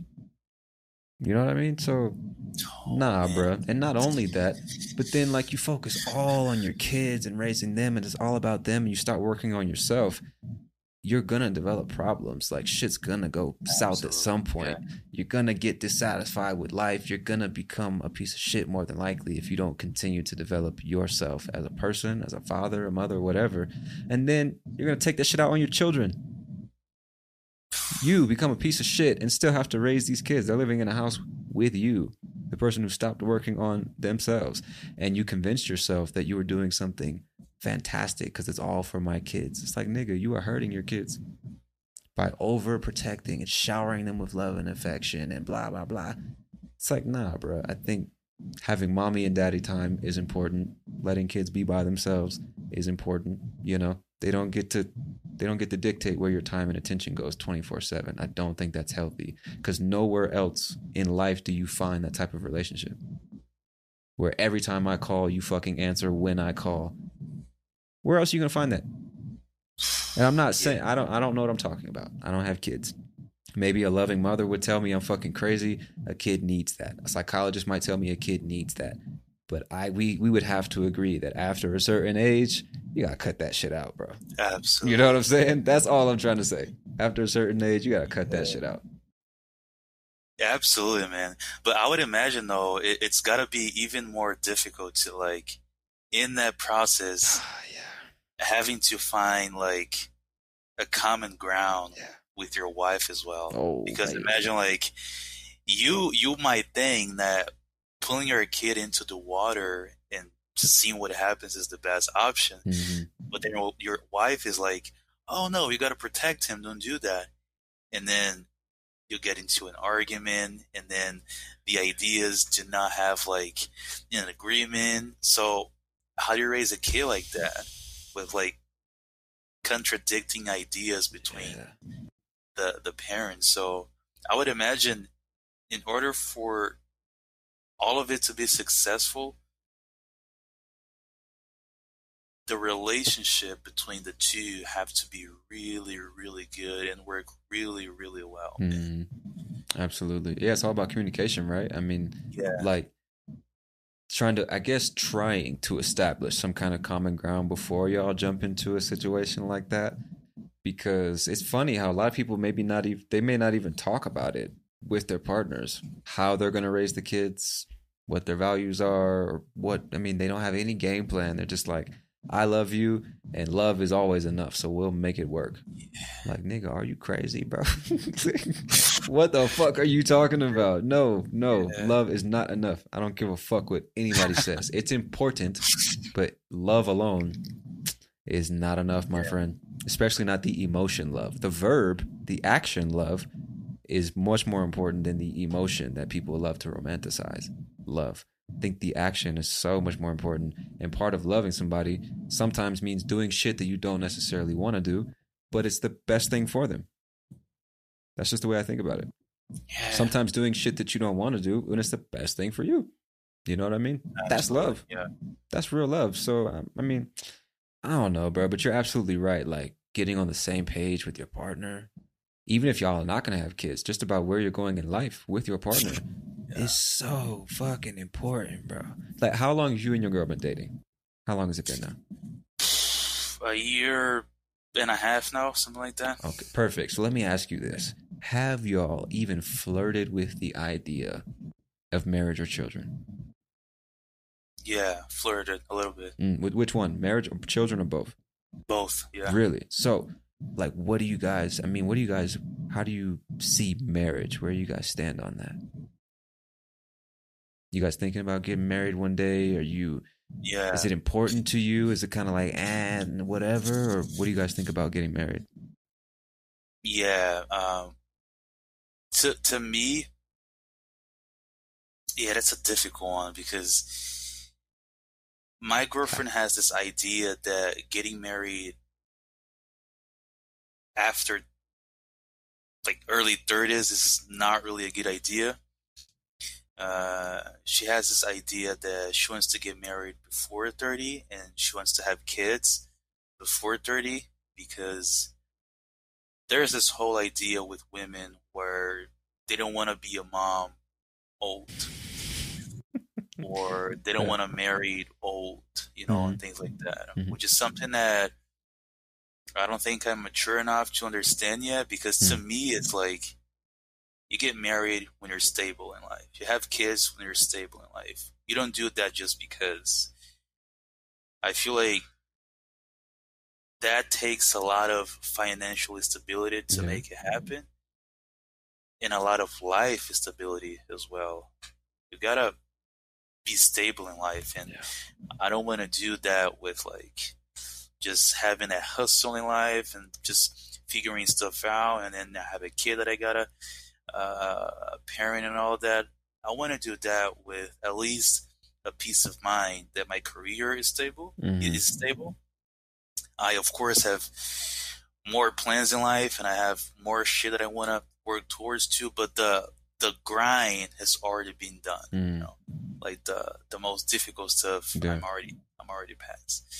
But she has a different mindset of like, yeah, I don't want to be rich, but like my my son is 20 and I'm like 70. I haven't gotten to like actually take advantage of their their childhood Yeah. and their their teenager uh, stage and all of that.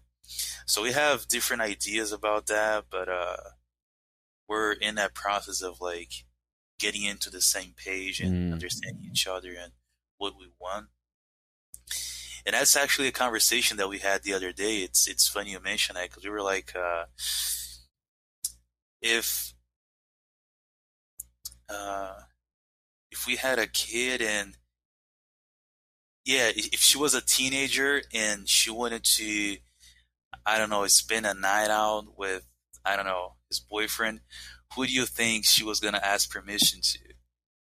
And I was like, I don't know, maybe you. You're like, no, of course it was you because you, you're a lot more cool. You're a lot Mhm. more uh, easygoing, things like that. And that's funny to think about, man. That a kid will have like, depending on the situation, uh, they will have somebody to ask you because they know that that's the right person to get that, like what I want. And I had that as a kid. we all like, did, man. yeah. Yeah. It's it's weird, man. That in, in those cases, there's no like common ground or, Mm. or or same page. You know, there's there's always some.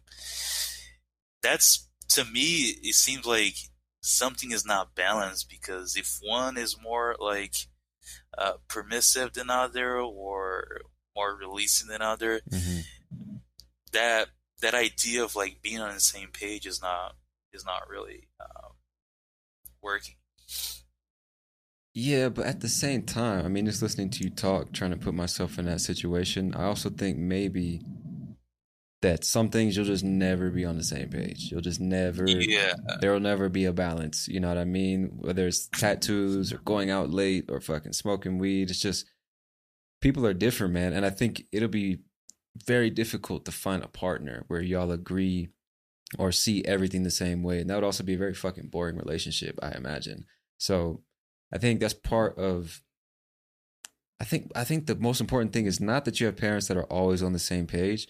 I think what's most important is having parents who are, are mature enough to sit you down at whatever age, 5, 7, 17, 25 and just have a conversation with you, a rational adult conversation about what daddy believes and why, what mommy believes and why. And then you can hear them kind of debate it out. And then they ask you, what do you think? And then we're all going to talk about it. At the end of the day, mommy and daddy have the final say. So that's just uh, perks that come with the job. We make the final decision, but at least we can talk about it. I don't. I don't really agree with the parenting style where it's like my way is the right way and that's it. You better not question me. You better not talk back to me or not. I mean, like, of course, disrespect is one thing, but I think I think communication, going back to what we said earlier, is the most important thing, bro. So even if me and mom are have different opinions about whether or not she can go out for a night with her friends, it's like we have to be able to at least talk about it and like present arguments and see it from the other perspective. And maybe this weekend she goes and maybe next weekend she doesn't. Or maybe this weekend, just because you you two, daughter and wife, are ganging up and trying to convince me, it's like, you know what, fuck it this weekend. Let's just let her do it, see how it goes, and we'll go from there. If everything goes good, she's earned our trust, and now she can spread her wings a little bit more. I don't know. I don't know how Yeah. it works. My point is, I think more important than being on the same page about everything is being able to talk about everything openly, honestly, and like adults, because you don't find that in a lot of households. I know I didn't have that in my house, so I think if I were to raise kids, that would be priority number one: is creating an open clear, clean line of communication and fucking protecting it at all costs. Because when you lose communication with your partner or your children, you are fucked. It's over for you, bro. There's nothing left. Even if you live in the same house, there's nothing left. So for me, communication is everything. Absolutely. And definitely not trying to have that communication after you have kids because Yeah. it's not gonna happen. man. Just just make sure that you, you have that in control before jumping into that responsibility. Hundred percent, because you're also gonna find yourself like, even if we talk about as much as we can before we get married, all the possible situations. What would you do? What would I do? There's still gonna be some unexpected shit. It's life's gonna throw curveballs. Kids throw curveballs every fucking day, bro. They just, you just never know what to expect from fucking kids. And so you just have to be able to kind of like roll with the punches. And if you don't have a good partner by your side, bro, good fucking luck, man. And I think that's what causes the most like anxiety for me when I think about getting married and raising a family. Is like, am I actually gonna be the one that's qualified to do it? And am I gonna find a partner that is also qualified to do it and compatible with me so that we can fucking work together and keep this shit solid and functional. You know what I mean? That's probably Yeah. what scares me the most, I guess. Absolutely, man. Um, yeah. But man, I think we're about to wrap this up, man. Three hours and a half. What? Three fifteen. Hell yeah, man. What time is it? Man. Nigga, it's, bro, it's midnight here. It's what two in the morning where you are. Jesus yeah, Christ. man. I didn't even see time. Yeah, going man. but bro, It's always like this. always a pleasure, man. So It's always great conversation. Absolutely, my friend. But yeah, let me go ahead and wrap this up. I'm gonna say peace to everybody listening. Thank y'all for your time and attention. We gonna get out of here, man.